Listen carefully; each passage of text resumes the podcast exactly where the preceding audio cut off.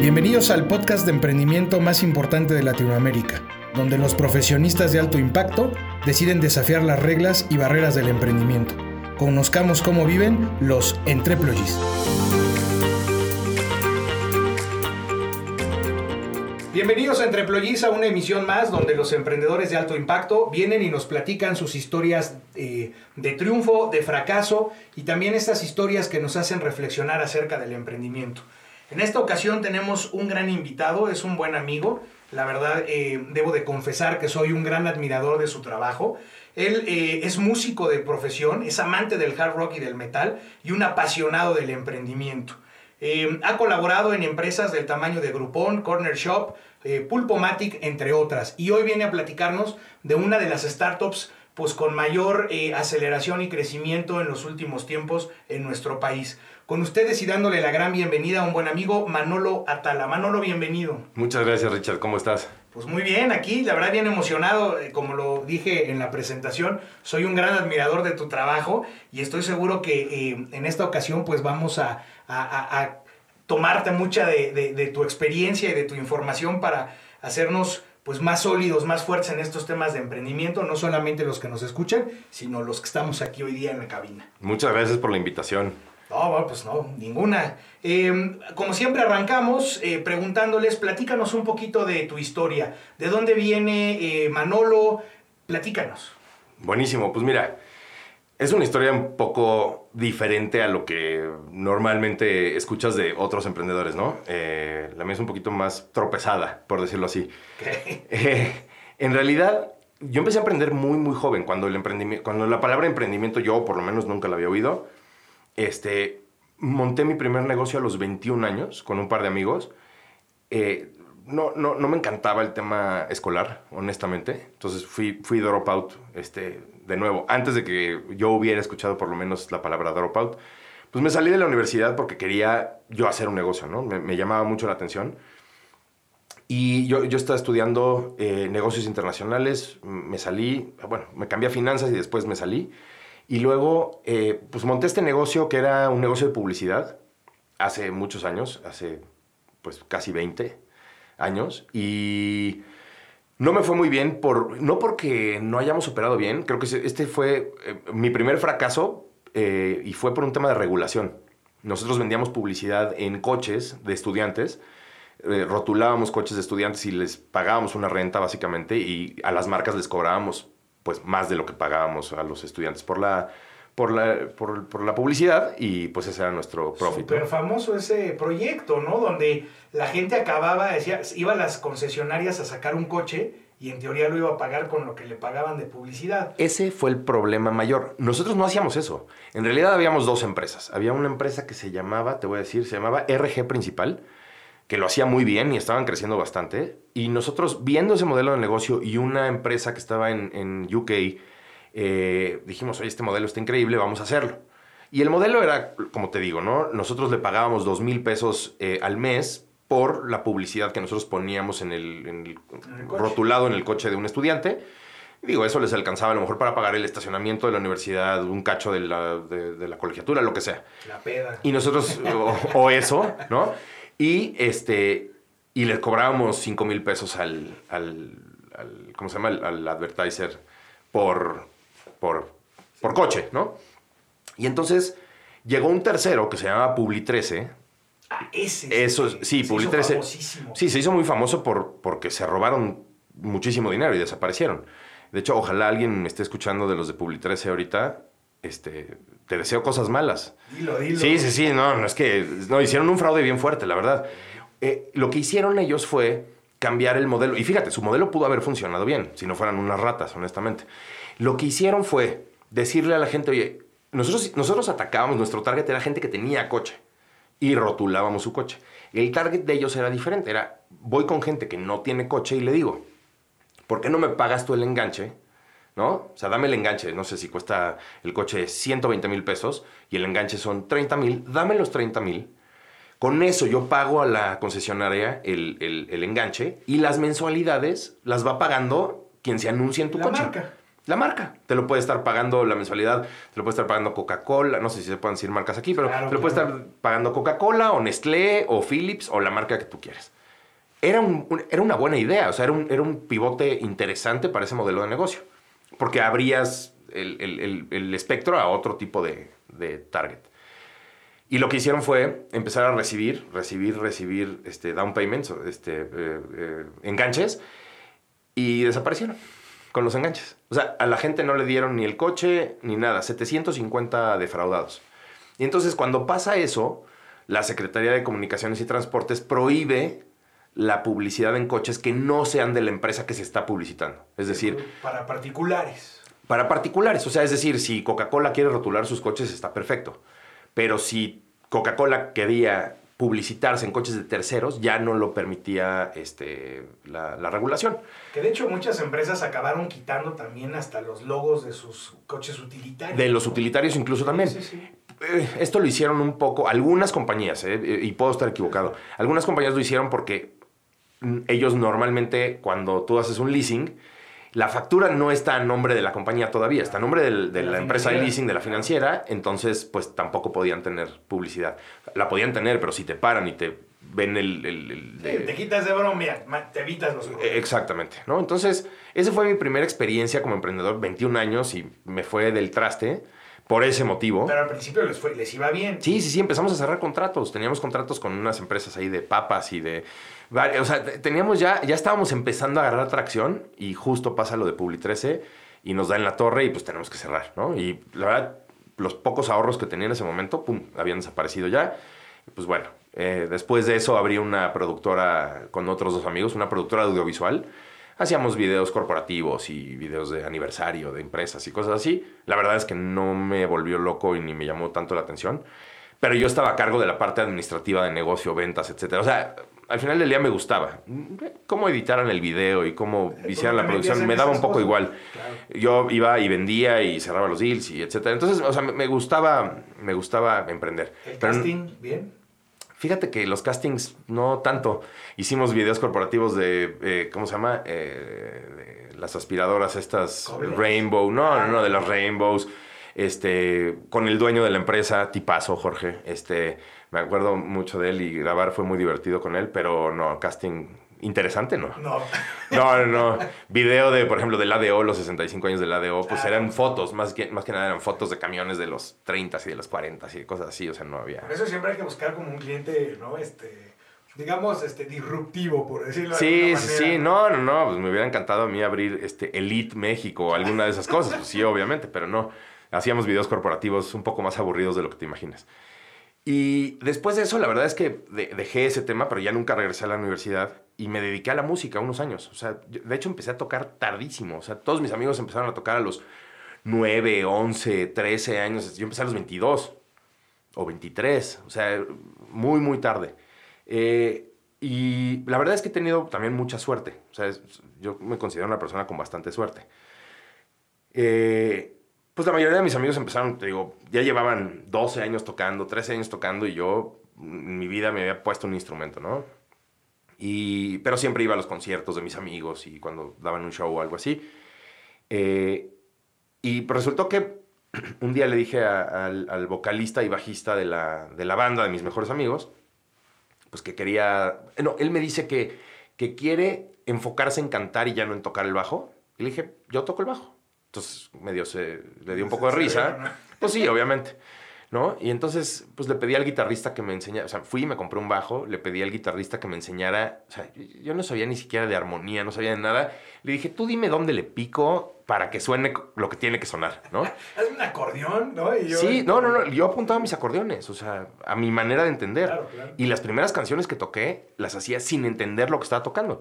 Y tuve, digo que tengo mucha suerte porque pues estuve tocando con esa banda, pero pues, mi primer show creo que fue en una posada y mi segundo show en el Bulldog. 2.500 personas. Entonces fue como, que yo nunca pasé por el tema del garage y tocar en una fiestecita y en otra. Y la madre, o sea, fue como posada, Bulldog al- al- a las dos semanas. Fue como de, órale. Sí, ¿Qué crees? Oye, ya ves que tocamos en casa de mi tía, sí, bueno, la próxima semana son 3.000 personas. Sí, ¿no? así fue. Así fue literal. Entonces, este, pues me, me clavé mucho en el tema de la música. Eh, la verdad es que es una industria fascinante el tema de la industria musical, pero es una, es una industria donde si no haces las cosas adecuadas, eh, no vas a ganar dinero. No, o sea, no, no, es rentable si no haces lo que tienes que hacer, en donde lo tienes que hacer, con la gente que tienes que hacerlo. Pues es, es, es, o sea, el 99.99% de las bandas no tienen éxito porque, por lo mismo que las empresas, ¿no? Porque no están bien construidas. Puede ser que sea un productazo, etcétera, etcétera, pero si no, este, no sé, en el caso de las empresas, si no haces product market fit, pues nunca lo vas a hacer. Si no tienes capital para crecer, a veces no puedes hacerlo, etcétera. Y lo mismo pasa con las bandas. O sea, una banda es como una empresa. Y se va a quedar como un buen juguete, un buen hobby.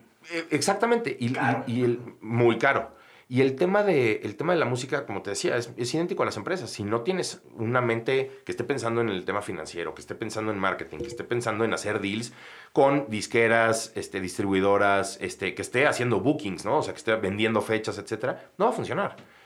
Honestamente. Entonces, eh, pues por eso la mayoría de los músicos, yo siempre digo que son eh, como muy enfocados en, el, en la parte sentimental de la música, en componer y que la canción se oiga increíble. Claro, pero si no... El romanticismo. El romanticismo es increíble, igual que con, los, con las compañías, ¿no? Pero si no le metes muchísimo esfuerzo y, y, coco, la verdad es que no, no vas a ir a ningún lado. Entonces decidí dejar eso por la paz. Este, un poco y, meterme al mundo corporativo, ¿no? Lo que platicábamos hace ratito. ¿Y, ya tenías tus groupies y todo ese rollo? Todavía no. Ahí todavía no. Ahí las groupies eran amigas, este, ya sabes, o sea, que, siempre van y te apoyan a los, a los conciertos. Nunca había experimentado el tema de una groupie hasta, yo creo que al 2007. Con otra banda, no con la banda con la que empecé. Ya con otra banda y sí experimenté lo que era una groupie. O sea, que te fuera a buscar a cada lugar al que vas a tocar que te fuera a buscar y que te hicieran regalos y que, o sea, me han hecho regalos increíbles. O sea, tengo un cipo, por ejemplo, con el logo de la banda y mi nombre, que nos regaló un fan a cada uno de la banda. Este, nos hizo muñecos, bueno, ahora ya hay funcos hechos en, 3D, ¿no? O sea, en, máquinas de 3D y así, pero pues antes eh, había pues, gente que los hacía en plastilina, ¿no? nos hizo a cada quien nuestro muñeco en plastilina y todo. o sea, muy padre, honestamente muy padre. Y si hay grupis que a la fecha sigo en contacto con, ellas en, Facebook y en Instagram y así. Pues sí, sí, el amor no se abandona así nomás, ¿no? y, gente, gente espectacular. Maravillosa, que sí, por supuesto. Sí. Órale, y entonces dejas esa, esa parte musical. Bueno, le, bajo muchísimo, más bien, le bajo mucho a la parte musical y pues, pues necesitaba generar ingresos, ¿no? Este y me metí, bueno, cuando estaba en la música en realidad me metí a una aseguradora a trabajar. Este, me fue bien, honestamente me fue bien, porque yo siento que si, si algo tengo genéticamente es la parte comercial. O sea, eso, eso creo que es algo que traes una parte este, genética y la otra pues es esfuerzo y aprender y aprender a hacerlo bien cada vez mejor, ¿no? Eh, pero después de un tiempo me, me, pues me dan la oportunidad de meterme a chambear a CIE que es una empresa que yo iba, yo iba, yo quería trabajar en Ocesa, honestamente. O sea, la, productora de conciertos, la más importante de Latinoamérica. Y de pronto llegan, ven mi perfil, muy comercial. No, no, no, tú vas para medios. Y yo así de... Pero, ¿sabes qué? Me ayudó muchísimo. O sea, el, el, el, Porque tuve la oportunidad igual de conocer Ocesa. O sea, era un piso de diferencia. Ocesa estaba en el piso de abajo. Entonces daba igual. Tuve la oportunidad de relacionarme con la gente de Ocesa, etcétera. Pero me sirvió mucho la parte de trabajar en CIE y aquí, para toda la gente de CIE que nos escucha aquí, no lo tomen personal, aprendí más cosas que no debería de hacer en mi vida como emprendedor que las que sí. Y las que sí se las aprendí a muy pocas personas. ¿no? O sea, eh, em, las que sí se las aprendí yo diría que a tres personas clave en mi vida profesional. Las, las conocí en CIE. Que sí dejaron, digamos, esa parte, esa huella. Esa huella la dejaron marcadísima. Es gente que intento seguir en contacto con, con, con esas personas porque se me hace gente súper brillante. El único, lo único malo es que, este, pues, la cantidad de talento estratégico. Había mucha gente talentosa, pero talento súper estratégico del que de verdad aprendes, había muy poca gente de esa en la compañía. Hoy lo que tratas de hacer es que haya la mayor cantidad de talento, súper talento en, en, tu compañía, ya que es tuya, ¿no? Pero antes sí había pocos extremadamente buenos. Mucha gente buena, pero muy pocos muy buenos. Entonces estuve en CIE algunos años y fue muy curioso porque este, la persona que yo reemplacé en CIE, o sea, yo, yo, yo llegué a reemplazar a una persona que adoro con todo mi corazón, Carola Bosch, este, la, la, la, llegué yo a reemplazar porque ella se iba a trabajar a Yahoo. Y entonces, este, al cabo de, pues creo que fueron tres años, me habla ella y me dice, oye, me voy a hacer un, un MBA a Londres este, y necesito cubrir mi puesto en Yahoo. Y confío en que tú hiciste, o sea, tú te quedaste con mis cuentas, vi lo que hiciste con mis cuentas en sí. He hecho buen trabajo. Quédate con mis cuentas en Yahoo, vente para acá, o sea, vente a entrevista, no, no es como que me dijo, vente ya y asegurado, no, o sea, vente a entrevista, ¿no? Y fui a entrevista y me quedé. Y, y Yahoo estaba, pues, obviamente, en, en, ascenso en aquel entonces. Todavía no estaba... No, o sea, estaba, era muy grande, era una empresa increíble, no sé si tanto en ascenso, yo que estaba en su peak. Yo creo que ahí fue ya el peak y, y, empezó hacia abajo después, un poco después. Una empresa que llegué a adorar con todo mi corazón, Yahoo. ¿no? Este, entré ahí y fue mi primer contacto con, con una empresa enfocada en el tema digital. Y ahí aprendí muchísimas cosas. Ahí aprendí el, el, cómo funciona realmente el trabajo en equipo, este, eh, otro tipo de líderes, otro tipo de dinámica de empresa, completamente diferente así, ¿no? Sí era más un corporativo. Yahoo era más como un mini startup dentro de un super startup, este, por ser México, ¿no? Muy enfocado a lo comercial, o sea, nosotros no lidiábamos con muchas de las cosas que, que, que, que tienes que resolver. La parte operativa ni... Sí lidias con la parte operativa, pero la parte operativa realmente estaba en Estados Unidos. Este, teníamos que tener contacto con la parte operativa, pero era muy enfocado a lo comercial. Pero bueno, aprendí muchísimas cosas ahí y estando ahí, la verdad es que yo me hubiera podido quedar ahí hasta el último día que cerró Yahoo, ¿no? Este, yo sí traía la camiseta morada puestísima. Te, te, te, cuento un poco la historia de por qué empecé a emprender y quién fue realmente quien me, o quiénes fueron los que realmente me empujaron a dar ese paso o me, más bien me crearon ese, ese spark, ese, ese como... Sí, esa, esa, esa, esa, cosquillita. Esa cosquillita de emprender, ¿no? Eh, y a los que les he aprendido prácticamente el, un, un, gran porcentaje de lo que hoy sé y, y, y, hoy sigo pensando en cómo haría las cosas tal persona. Y, así, y eso es, ese es el camino que sigo. Y primero fue Dani Undurraga. Daniel Undurraga es uno de los fundadores de Corner Shop. Pero yo lo conocí a él en el 2005. O sea, cuando yo estaba clavado en la música, él ni siquiera había emprendido todavía. Él venía creo que regresando de Barcelona, eh, también de estar metido en la música. Eh, y yo lo conocí en una despedida de soltero en Chile, ¿no? En Viña del Mar. Ahí lo conocí. Estuvimos conviviendo tres, cuatro días, el día de la boda, y nunca más volví a saber de él hasta el 2010. Y entonces me habla un día y me dice, oye, este, soy Dani, el amigo de Pablo, o sea, el de, el de la boda era nuestro amigo en común.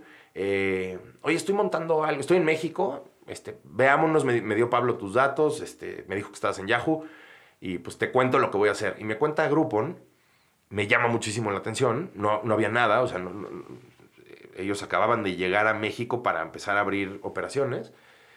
Para no hacer el cuento largo, me invitan a, pues, a ser el country manager de México. Pues dije, mira, mi worst que se oye increíble lo que están haciendo. O sea, acababa de salir una nota en el. Yo, yo no conocía a Groupon para nada nadie lo conocía en México casi, este, y veo una nota que decía, la empresa con el crecimiento más rápido de la historia, portada de Forbes. Es decir, órale, esto Eso suena muy bien. Me llamó mucho la atención, claro. ¿no? Eh, dije, bueno, pues mira, el peor de los escenarios, pues ya, o sea, si, si esto no funciona, no sé cómo funcionan, nunca he trabajado con ellos, no los conozco, no nada, pero me dan la mejor vibra para, para, para hacer cosas con ellos. Eh, y pues eso, eso hice, me salí de Yahoo este, con, con, todo el dolor de mi corazón porque estaba muy feliz. Pero justo a tiempo también, ¿no? Pues digo, ya Yahoo se fue eh, al, al, o sea, al carajo, por decirlo así, de, de feo, este, varios años después. ¿no? O sea, cuando lo compró Verizon, fueron muchos años después de eso. Eh, y, y, bueno, me invitan a, a, a ser country manager. Pues a mí en, en, mi vida nada más me habían reportado dos personas. O sea, no, no es como que tuviera una experiencia de liderazgo muy grande, ni mucho menos. Una trayectoria ya fundada en esa parte, sino que pues haciendo lo que todos empiezan, ¿no? Un par de personas. Investigando cómo era eso de manejar una empresa. O sea, básicamente no, no, no tenía idea, pero pues ellos confiaron en mí. Y la verdad es que mi sentido de lealtad siempre ha sido de los más grandes, ¿no? Entonces, para mí, independientemente de cualquier cosa, de mi beneficio personal, lo que fuera, era como de, puta, estos, estas personas confiaron en mí ciegamente, este, algo vieron en mí, pues no los voy a defraudar. Entonces, pues sí me clavé brutal. Y yo creo que ese fue el parteaguas completo de mi, de mi vida. O sea, si hay un momento o una, una experiencia que haya cambiado radicalmente el, rumbo de mi carrera profesional, fue Groupon, definitivamente. O sea, se fue como hacer dos o tres MBAs en tres años. O sea, fue una locura. Y ahí cambió todo. Y a las personas de las que les aprendí, las que te digo, pues son Dani Undurraga. Los, hoy todos Corner Shop. Hoy todos están en Corner Shop. Siguen. Son, los mismos. Es que son los mismos que fundaron. O sea, las mismas personas que me invitaron a, a, participar en Groupon son los mismos fundadores, los tres fundadores de, de Corner Shop, ¿no? Que son Dani, Chuck y Oscar. Y, y, en esta parte corporativa, ¿no? Entre, entre como decías, Yahoo y, y las otras empresas, ¿qué es lo que sientes que te deja la parte corporativa como persona, como profesionista? Mira, me dejó cosas, como te decía, me dejó cosas que aprendí mucho para no hacer en mi carrera.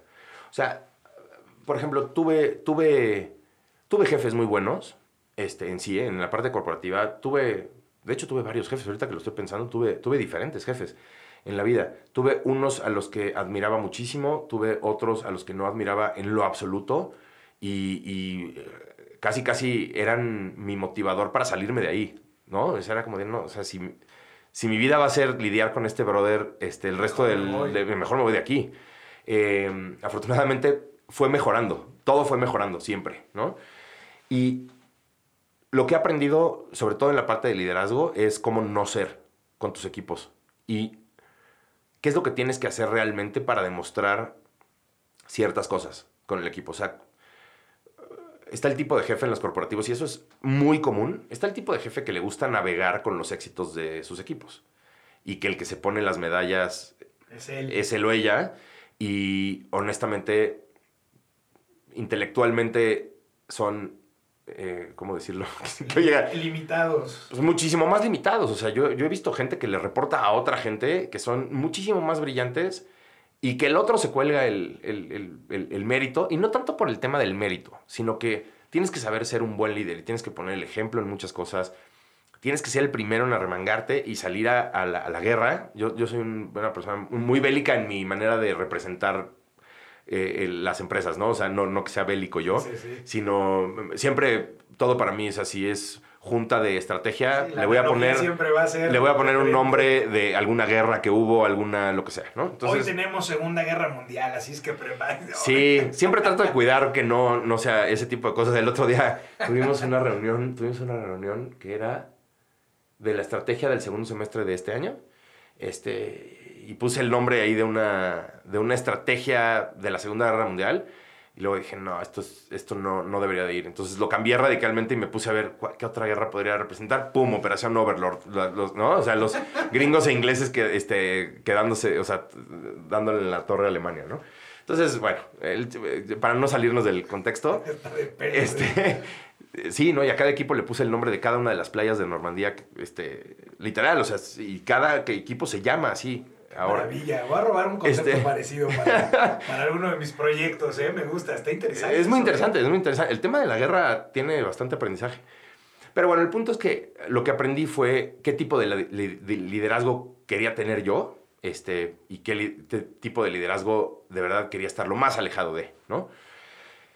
Eso aprendí mucho, aprendí que una empresa no necesariamente porque facture muchísimo debe de gastar muchísimo eh, tú ves las cosas que, en las que gasta una empresa y dices, no puede ser, o sea, ¿cómo no, cómo no invierten de verdad ese dinero en, traducirle beneficio al, cliente, al usuario, ¿no? Eh, aprendí mucho eso. Y, aprendí también que las capas, de, las capas de grasa en las compañías son normalmente las cosas que matan a esas compañías grandes. Que eso, bueno, eso decanta en ineficiencia y eso decanta en, que no son ágiles para moverse después y se los comen otras compañías. Claro, se vuelven muy burocráticos. Yo siempre pongo el ejemplo de los bancos en México, ¿no? Los bancos grandes. Hacer cualquier tipo de cambio es prácticamente año y medio de burocracia y si cambia probablemente la política fiscal o la política monetaria, tienes que echar atrás año y medio de trabajo para otra vez hacer cambios.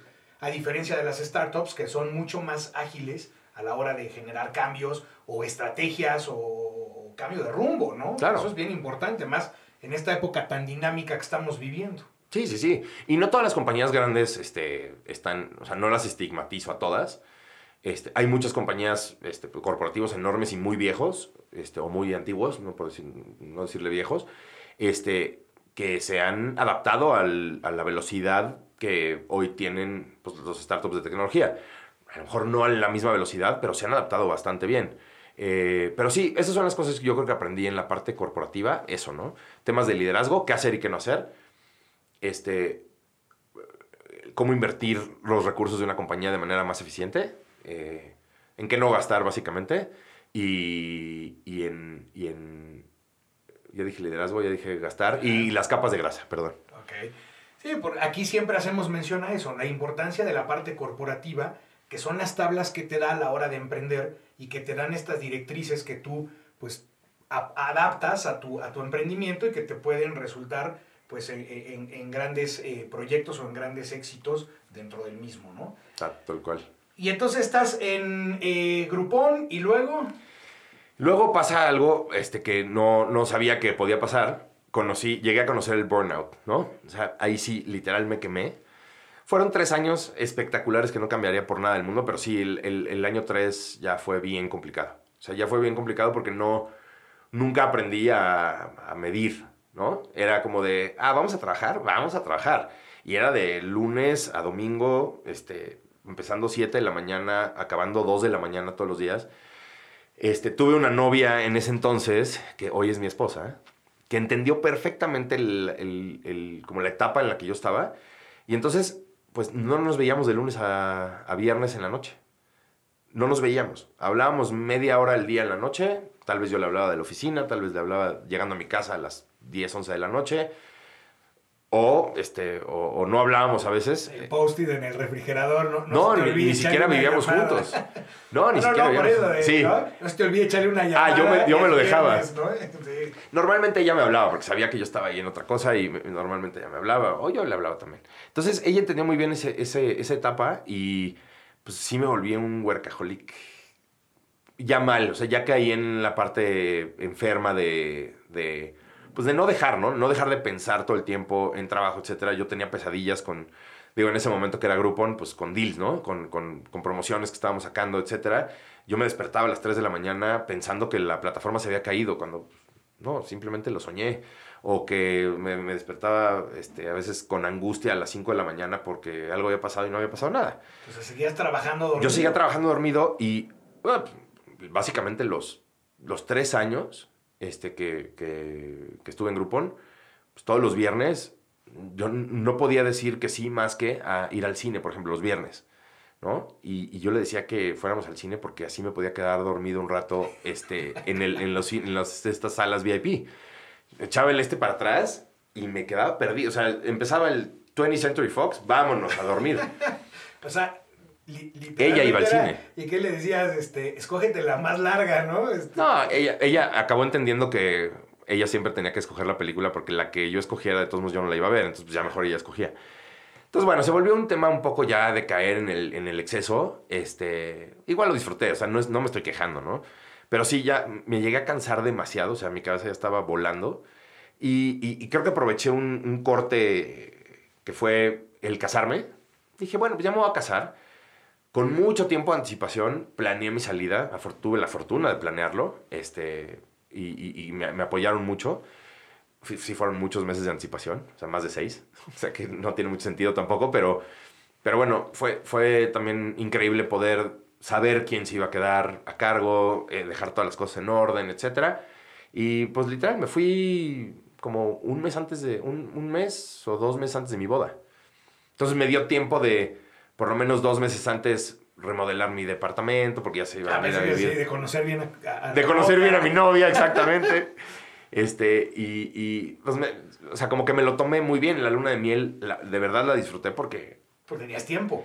Y estabas libre. estaba libre. O sea, si me quedaba sin señal, no pasaba nada. Y antes yo me quedaba sin señal o cualquier cosa, me volvía loco. O sea, me volvía loco de verdad. Entonces, pues bueno, Burnout, este, salgo de, salgo de Groupon muy feliz. Este, me tocó pasar por todo el IPO. O sea, el IPO fue a la mitad de mi estancia ahí. Y bueno, después de eso dije, bueno, ¿qué voy a hacer? Voy a montar una consultora que le dé servicio a empresas europeas. Yo para este entonces ya tenía algún tipo de contactos con empresas este, españolas sobre todo. Y entonces abrí una consultora mexicana que les ayudaba a hacer como soft landing en Latinoamérica, ¿no? Las empresas que quisieran entrar a México, a otros países de Hispanoamérica, sobre todo Brasil, ¿no? Eh, y entonces empecé a dar consultoría y la verdad es que no me fue nada mal. Honestamente no me fue nada mal, pero pues es un negocio, o sea, bastante aburrido. Yo que me volví ya, ahora sí, fanático de tener equipos de trabajo y crecer y, e ir a una velocidad y coexistir con más gente, me volví consultor solitario. Y arremangártelas, ¿no? Este, claro. Pues, para meterte al ácido, ¿no? Y estar en, todo el tiempo en la batalla y ahora resulta que... Todo el tiempo atrás de un Excel, de un PowerPoint y, y, este, y hablando a deshoras con, con Europa, ¿no? Entonces te digo, me fue bien a nivel económico. Sí, o sea, buen negocio, pero nada que te lleva a esa hambre de crecimiento que, pues, que estás acostumbrado. Claro, ¿y qué, qué tanto puedes crecer también en, en, dando consultoría? O sea, vendes tus horas. Y luego si tienes más clientes, pues ellos esos clientes quieren que tú seas su consultor y tú no tienes más que pues, X cantidad de horas al día. La capacidad instalada está limitada y, pues, ya estás muerto. Exacto. tienes que dormir. Tienes que dormir. ¿no? Entonces, pues después de la consultoría, este, pasaron, pasaron varias cosas muy, muy interesantes en el 2015. A principios, finales de 2014, principios del 2015, me habla primero este, Oscar Jertonson de, de Corner Shop y Dani, y me dicen, oye, queremos platicar contigo. Este, bueno, fue, Oscar el que me habló en ese momento. Oye, queremos platicar contigo porque vamos a lanzar algo nuevo. ¿no? Ellos ya después de grupo habían montado un startup en San Francisco increíble el startup, pero por cambios en, el modelo no funcionó y, rápido tomaron la decisión de, montar otro modelo de negocio que fue Corner Shop, ¿no? Y entonces me, invita Oscar a San Francisco, me voy para allá, este, me quedo unos días ahí con él, me cuentan, eh, la idea de Corner Shop ni siquiera se llamaba Corner Shop, tenía otro nombre bastante menos, menos bonito que, que, Corner Shop. Y entonces me platican, me encanta el modelo de negocio y la verdad, honestamente, las tres personas este, que, que, fundaron Corner Shop, les invertiría, aunque se fueran a vender leche en polvo en el desierto, igual les invierto, porque para mí son tres de los mejores 10 emprendedores de Latinoamérica, ¿no? Y entonces me invitan, me, encanta la idea, les digo, va, yo invierto. Y me dicen, ¿sabes qué? Nosotros nos vamos a tardar en llegar a México a vivir, porque pues tenemos ya familia, etc. Ayúdanos, además de invertir, ayúdanos a lanzar México. Entonces dije, va, perfecto. O sea, muy buena transición de pasar del tema de consultoría, que estaba un poco aburrido, a lanzar un startup con gente en la que confío, que admiro, etcétera. Dije, va. Otra vez en un proyecto, siendo tú, ¿no? Metido en todas las áreas, este, el crecimiento, que te, otra vez te mantiene, pues, con la pila arriba. Claro, exacto. Entonces, me encanta la idea, digo que sí, perfecto. Literalmente, cinco días antes de, de que esto pasara, este, se estaba vendiendo sin Delantal México. No sé si te acuerdas de Sin Delantal. Sí, claro. Sigue vivo, ¿no? Está enorme, es enorme. este, muy amigos, o sea, yo, era miembro del Board of Advisors de Sin Delantal. me habla uno de, bueno, me hablan los dos y, oye, ¿sabes qué? Está pasando esto, ¿no? Se está, estamos en, en un proceso de venta, o sea, nos van a comprar. Y entonces, digo, pues, increíble, yo estoy aquí en San Francisco, yo estaba en San Francisco cuando me hablaron y, o me escribieron, no sé, y pues el chiste es que en ese lapso de esos días se vende sin delantal. Entonces, pues obviamente ya, ya, o sea, ya se planea que pues yo no voy a ser advisor de sin delantal porque ya se vende la compañía. Y entonces en lo que quedamos, este, Evaristo, el, uno de los fundadores de, de Sin Delantal y yo, fue, ok, en cuanto tú termines tu, tu tiempo de gracia eh, post-venta de la para compañía. Transición. Para transición. Y yo lance Corner Shop, este, hacemos un negocio juntos. O sea, y el timing se... Se, se, se, se empalmó perfecto. O sea, él se tenía que quedar creo que ocho meses en la compañía, yo iba a lanzar el primer año Corner Shop. Dijimos, está perfecto. O sea, a finales de este, a finales de este año, principios del otro, arrancamos nuestro negocio. Y así fue. Yo lo que quedé con Oscar, Dan y Chuck fue, este, yo lanzo un año y ustedes cuando se vengan a vivir para acá, se quedan si me, o sea, si no hago lo otro, me puedo seguir, si ustedes están ok, me puedo seguir, pero al final del día pasó, yo quería emprender, ¿no? Mi propio negocio. Entonces, lo lanzamos eh, un año después, lanzamos este, Pulpomatic, que fue, fue, fue parte de un pivote de, de, una empresa de movilidad que acabó siendo Pulpomatic. Y la verdad, dos años increíbles, una industria que no conocía en lo absoluto, que es gestión de flotillas, ¿no? Es un software para gestionar flotillas que hoy va brutal, ya tiene operaciones en España, tiene operaciones en México, en Colombia, Este, bueno, clientes como en 12 países, pero operaciones en esos tres, muy, muy bien. Y la verdad es que decidí a los dos años salirme de la operación, este, por motivos personales, por, por varias cosas, me, decido salir de la operación y, y, me quedé con un porcentaje ya muy pequeño de la compañía, porque pues ya no iba a estar yo operando, ¿no? Eh, se quedan mis dos co-founders, que son Evaristo y Javier, y pues ellos continúan con la compañía. Y a mí, justamente cuando pasa eso, yo por eso te digo que tengo suerte. O sea, los timings siempre han sido muy, muy buenos. Me invita alguien que admiro también impresionante, que es Héctor Sepúlveda, me invita a, a ser parte de Mountain Nazca, del fondo de Venture Capital. Y pues entonces pues, me voy para allá, ¿no? Entonces ahora ya estoy del otro lado de la, de la ecuación. O sea, como que nunca me imaginé estar del lado de la ecuación de, fondo de inversión, ¿no? Eh, para esto yo ya tenía algunas inversiones personales. O sea, ya había visto, aparte de Corner Shop, ya había invertido en otras compañías, este, que es algo que también me apasiona. O sea, como que me gusta poder invertir desde muy temprano en una compañía, más bien en los fundadores que, que yo admire mucho y que me guste mucho su approach y el modelo de negocio y el tamaño del mercado, etc. Ya tenía algunas inversiones, pero dije, bueno, pues ahora lo podré hacer a nivel un poco más profesional a través de un fondo. Y, más grande, ¿no? Y a una escala más grande, obviamente. Escala más grande. Y eso está padre porque te acercas, como dices, a la gente que, que, que, admiras, que conoces, sabes de sus trayectorias y que sabes que el proyecto, pues sí, os, le vaya bien o le vaya mal, vale la pena meter tu dinero en proyectos como esos. Brutal. ¿Alguna vez has metido lana o has estado en un proyecto que no jale?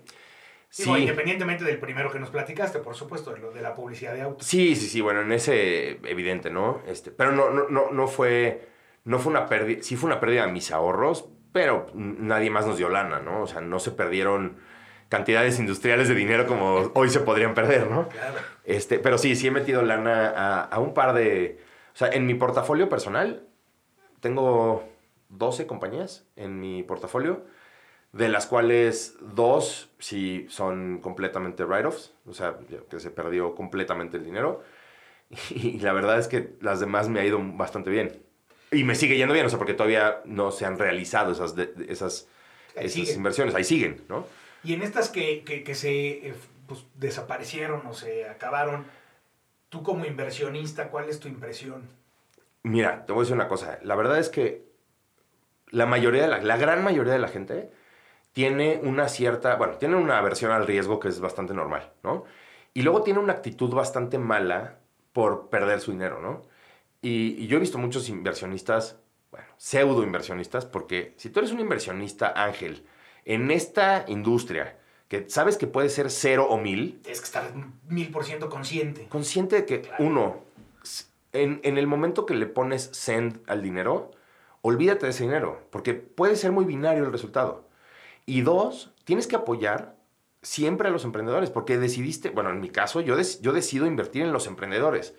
Si, si yo pierdo 20 mil o 40 mil o 50 mil dólares con, con, un emprendedor o, con, dos o lo que sea, siempre lo voy a apoyar si, si el emprendedor hizo todo, o sea, hizo las cosas correctas y todo, pero pasó algo que no veía venir, que, que nadie vimos venir, que, y se perdió el dinero, pues ni modo. En, en el siguiente voy a volver a invertir en ese emprendedor. O sea, porque yo invierto en el emprendedor, no nada más en la empresa. Claro, en la persona, no, no, no, no solamente en el proyecto. Claro, exactamente. Y siempre tienes que apoyar. O sea, si ves que obviamente están haciendo alguna jalada, están haciendo, pues claro, yo soy el primero en decir. Pero si todo lo están haciendo bien y perdieron, o sea, se perdió el dinero porque acabó cerrando la empresa, porque se, se quedaron sin caja, porque no pudieron levantar otra ronda, porque hubo una regulación que no les permitió continuar, lo que sea. Pues el emprendedor para mí no deja de ser admirable y no lo dejo de admirar por, por eso. O sea, a todos nos puede pasar y siempre lo seguiré apoyando. Entonces nunca he tenido tampoco un problema con las pérdidas que he tenido. O sea, no... Y te hago la pregunta por lo siguiente. Yo siempre he sido eh, con la gente que asesoro en la consultora en la que estoy. Y, si, y siempre cuando la gente viene con el tema de, la inversión y me dice, no, pues es que mi proyecto o mi idea es muy buena, pero pues no tengo lana o necesito más capital. Yo siempre hago énfasis que el dinero nunca es un problema. Si tú tienes un buen proyecto y lo estructuras de la manera correcta, los inversionistas llegan solos. Bueno, obviamente presentando en el lugar correcto. Pero la gente tiende a meterle lana. Ahora, me ha tocado esta parte eh, de, de, que metes dinero en algún lugar, no jaló de la manera correcta y la gente se, pues se frustra, se enoja el inversionista, como dices, pseudo inversionista, porque debería de estar consciente que el riesgo ahí está. Sin embargo, les gusta siempre ganar, pero no les gusta perder. Y entonces, eh, a veces, hasta ellos mismos tienden a ser los que le meten el pie al proyecto. Sí, o sea, ponen ciertas restricciones, claro. Yo ya no veo que va bien, entonces, y entonces empiezas a hacer que el mismo equipo empiece a tambalear y, y se venga abajo. Y yo he estado metido en algunos proyectos donde, pues, siempre hago rondas de inversión, ¿no? Yo le llamo Friend and Family and Fools, ¿no? Sobre todo muchos fools, este, pero eh, la verdad me ha ido bien y, y, algo que decías que es importante es la parte de la responsabilidad. Yo la verdad es que gracias a Dios en los proyectos que no me ha ido bien y que he tenido inversionistas ángeles, antes que cualquier cosa, trato sí o sí de liquidar al 100% estos inversionistas, aunque yo me quede medio parado en el alambre, pero me ha dado la oportunidad de contar con, inversionistas ángeles todo el tiempo. Porque cuando, lo que tú acabas de, acabas de decir, si yo traigo otro proyecto, se los vendo bien y luego me dicen, órale, va, ahí está. Por un lado saben que respondes y por el otro también que hay trabajo, hay profesionalismo y que a veces las cosas no salen como uno quisiera. Yo tuve un proyecto muy grande, yo le llamo mi, mi mm, orgullo profesional, pero mi debacle financiera, ¿no? Porque me volví, trabajé muchos años para un grupo regio, Avalanche, y después, eh, cuando salgo del grupo, decido hacerles competencia, ¿no? Mucha gente se ríe, pero bueno, pues así es.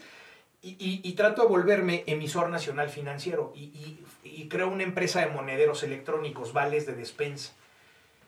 Pues resulta que el, hacer, el hacerte emisor, pues tardas mucho tiempo y nos sentamos en el proyecto prácticamente un año y medio metiéndole una cantidad de dinero impactante. Eh, había cosas tecnológicas que yo no tenía ni. Sabía de la parte comercial, pero la parte tecnológica no tenía ni idea que era una VPN.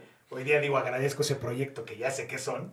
Pero al final, eh, cuando lanzo, o sea, cuando voy a arrancar este negocio, cambia la reforma fiscal con el sexenio de, de Peña Nieto y se pulveriza en ese momento año y medio de trabajo, lana, esto, el otro. O sea, olvídate, fue algo, fue, algo duro. Y gente de repente me pregunta, oye, ¿y cómo lo superaste? dije, pues, pues como se supera todo, o sea, pues ni modo, pues ya pasó, pues. Digo. ¿Qué puede ser? O sea, ¿no? si me preguntas, esa lana hubiera comprado un departamento, le hubiera rentado y hoy día le saco lana, pues, pues, hoy te diría a lo mejor hubiera sido mejor inversión. Sin embargo, bueno, pues gracias a ese tipo de proyectos eh, se han venido estructurando otros con mayor éxito, por supuesto. Y esta parte de los inversionistas ángeles, y por eso te lo pregunto, porque se me hace súper eh, importante y de mucho valor para los emprendedores, pero haciendo las cosas bien, ¿no? Sí, y sabes qué, también pasan dos cosas. Uno es cuando, cuando eres emprendedor y estás buscando financiamiento, o sea, cuando estás buscando lana, la verdad es que empiezan, eh, empiezas a entrar en un país de desesperación, de, oye, necesito ya buscar la lana. Y, y recibes, cual, a veces, no todo el mundo, pero recibes cualquier tipo de dinero. Y tienes que saber de quién recibes dinero y de quién no. Y luego eh, la otra, el otro, la otra cara de la moneda. Tienes al inversionista, y esto es bien común, eh, y lo he visto muchas veces más de las que me gustaría. Llega alguien con una relativamente buena idea. También las ideas están muy sobrevaloradas, ¿no? La ejecución es lo importante, honestamente. Y llega alguien con una buena, buena idea, relativamente joven, y le picha a Friends and Family, ¿no? Y entonces esos Friends and Family ven y, tienen un sesgo que también, digo, los, los puedo llegar a entender porque no están en esta industria, pero se van con el sesgo de Facebook y de Instagram y de Snapchat y de todas estas compañías que en realidad son bastante outliers. O sea, no es el común denominador de una startup, ni el común denominador de un emprendedor de esa edad, ¿no? O sea, como Mark Zuckerberg. Entonces, como que dicen, ah, este chavito llegó con la idea de una app, le voy a meter 200 mil dólares y a lo mejor voy a tener 2 billions en, en cinco años. Esa es, esa es su mentalidad. Y entonces, como que invirtieron por esa ambición de poder no perderse el... Volverse rockstars ¿no? Este, Exacto, ¿no? Hoy día invierto en tal. Y, y, la neta es, claro, y la neta es que no son inversionistas muy sofisticados. O sea, a lo mejor esos 200 mil dólares es la mitad de su patrimonio. Claro. ¿No? Y tú cuando inviertes en, en este tipo de riesgo, tú no deberías estar invirtiendo más del 2, 3, 5% de tu patrimonio. Porque tiene demasiado riesgo. Depende de tu edad, ¿no? O sea, yo, por ejemplo, a, mis amigos hoy que tienen mi misma edad, pero que tienen hijos, no tienen el mismo nivel de, de, no deberían de tener el mismo nivel de agresividad para invertir que el que tengo yo, que no tengo hijos. Claro. Y conforme vas cumpliendo décadas, ¿no? O sea, a los 50 no deberías de ser tan agresivo como a los 40 y a los 60 no tanto como a los 50 y así sucesivamente, porque al final del día todo, todo está en función de dinero, recuperación y, y- y el, el costo del valor, el costo del, el costo del dinero, el tiempo y lo que te queda para recibir ese tiempo, ¿no? Entonces, entre, o sea, entonces, bueno, dicho esto, ya no me voy a meter en ese tema, pero dicho esto, veo que la gente hace muy malas inversiones y no, y no los estoy juzgando, pues simplemente no tienen por qué saber. Pero he visto muy consistentemente esto. Gente que le mete, te digo, 40, 50% de su patrimonio en una compañía pensando que se va a convertir en Facebook. Y la realidad es que el 99% de las compañías no les va a pasar eso. ¿no? Normalmente van a cerrar, quebrar, se van a quedar sin lana, sin caja, este, van a pivotear o simplemente se van a quedar haciendo este, X cantidad de lana y no van a nunca escalar. O sea, la mayoría de las empresas les va a Y pasar hay eso. otras que tienen que llegar, lo que tú comentabas hace un momento, a la segunda ronda de inversión. Si no, no crezco. Y entonces es cuando vienen los de la primera y dicen, oye, ¿y qué onda yo, no? Pues si yo ya le había metido, ¿dónde está mi lana? Y se vuelve, güey, es, un- es, un- es una cascada revolvente medio extraña que, como bien dices, muy poca gente está consciente de lo que está haciendo. El del riesgo que implica Del este, riesgo. este sector, o sea, este asset class es de muy alto riesgo, también con un, con un upside gigantesco. Claro. O sea, porque también Sí, puedes sí. hacer 100 veces tu dinero. Como dicen, Dios da, pero también Dios quita. ¿no? Sí, sí, sí. Ahí sí te fallo, pues soy ateo, pero... No, no, no, Pero- pues como dicho, ¿ves? Ateo gracias a Dios. Exacto. Siempre digo yo esa también. Ateo gracias a Dios. eh, pero sí, o sea, entonces veo, veo muy común ese, ese, ese tema, ¿no? Entonces- está bien interesante. Y qué bueno, la verdad sí quería hacerte esa pregunta porque yo siento que es de la que menos el emprendedor toma en cuenta, fíjate. Cuando levanta lana, ya sean familiares, amigos, este, inversionistas, ángeles, lo que sea, siempre esa parte no la toma muy en serio. Es más, yo a todo mundo le digo, ¿eh? Así le pidas lana a tu mamá, a tu hermano, a tu papá, papelito. O sea, siempre, siempre, siempre, siempre bien específico para qué se va a usar y por qué te lo está prestando y cómo se lo va a pagar, si es que se va a pagar. Porque si no, luego vienen estos grandes este, ¿no? este, conflictos pues, familiares, luego personales. Sí, ¿no? Y luego también hacer un assessment de quién es esa... Ya cuando estás levantando no de Friends and Family, sino ya de fondos de inversión, de Venture Capital, tú como emprendedor tienes la obligación de hacer un assessment pues, muy profundo de quién es ese fondo que te está... Este, que, eh, que quieres, que quieres que le invierta tu negocio. O sea, yo he hecho eh, pues algún tipo de assessment y, y- y siempre acabas diciendo, es que tiene que ser ese fondo. Ese es el fondo que quiero de verdad, con el que voy a compartir el resto de mis... Sí, mis no, el siguientes resto, no el resto, años. mis siguientes 5, 7 Claro. años, lo que sea. Eh, y es bien importante. No porque no te apantallen normalmente el nombre, sino investiga realmente. Habla con otros emprendedores que, que tienen lana de esos fondos y tú dale, o sea, un- eh, eh, ellos te están ofreciendo dinero, pero tú también les estás ofreciendo la oportunidad de entrar en algo que, que Que te vas a esforzar, que, que, que, va- que lo vale y que lo puede valer por mucho.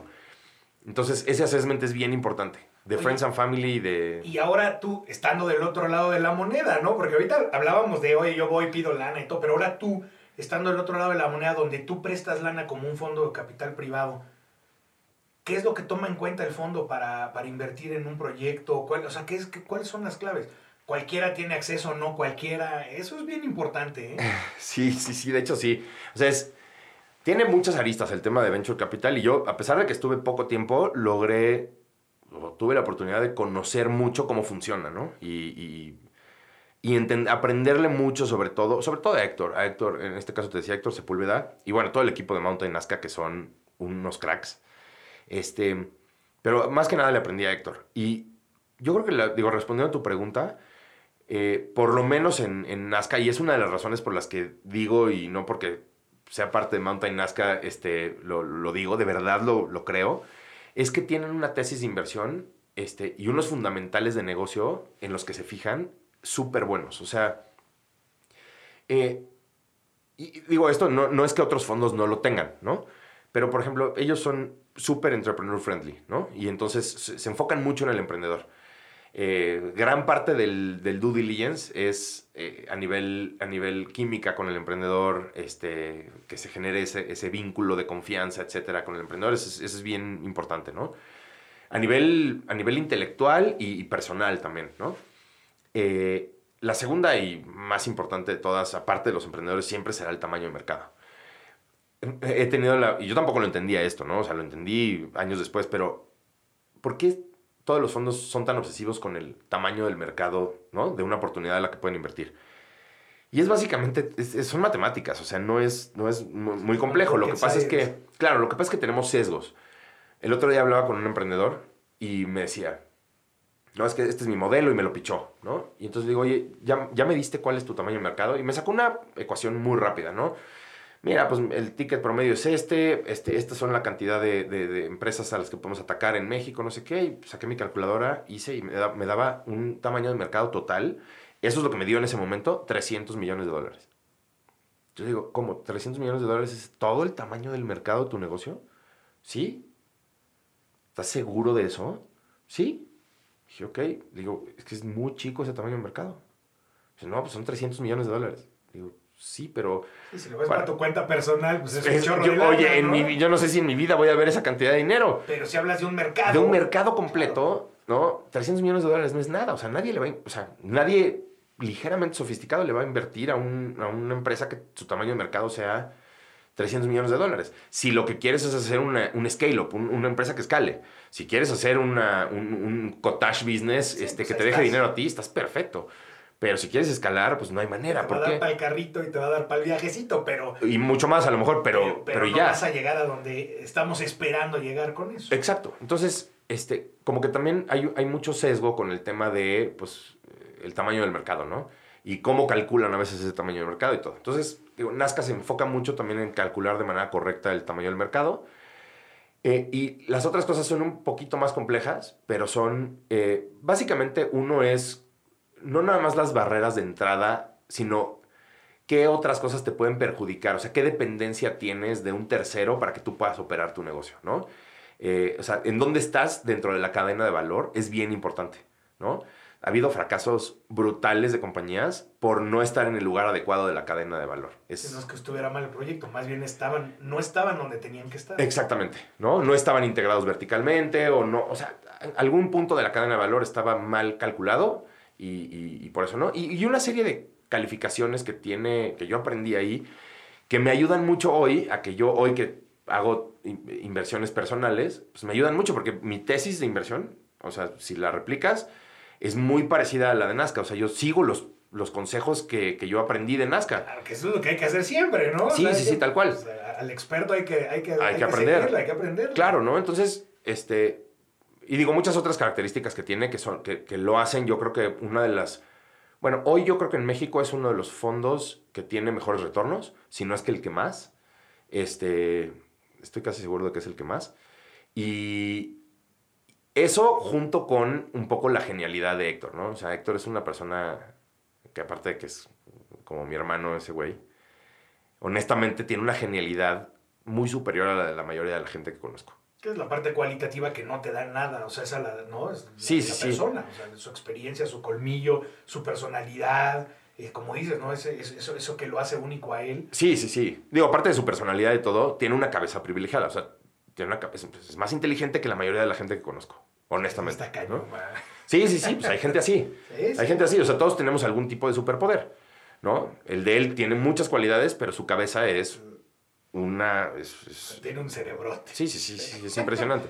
Oye, ¿y los, y los eh, fondos estos eh, también llevan, llegan a tener invertir en proyectos que no, que no dieron? O sea, que no... La gran mayoría de los proyectos no dan. ¿Y cómo, ¿Y cómo lo ven ellos? O sea, ¿cómo lo vive el fondo? Mira, es un... Eh, aquí es donde hay una discusión. Yo he escuchado como los dos bandos, ¿no?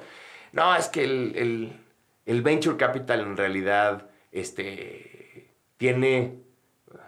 ¿Cómo he escuchado mucha gente criticando, por decir así, el tema de venture capital? Porque la tesis, eh, según ellos, es que tampoco está muy lejos de la realidad, es tú haces un assessment de 30 compañías. Bueno, de muchas compañías, inviertes en 30 compañías, vamos por, inventar un número, o 100 compañías, y de esas 100, este, pues 10, o sea, literal, 10 a lo mejor te hacen dos veces el fondo completo. O sea, te devuelven retornos por dos veces el fondo.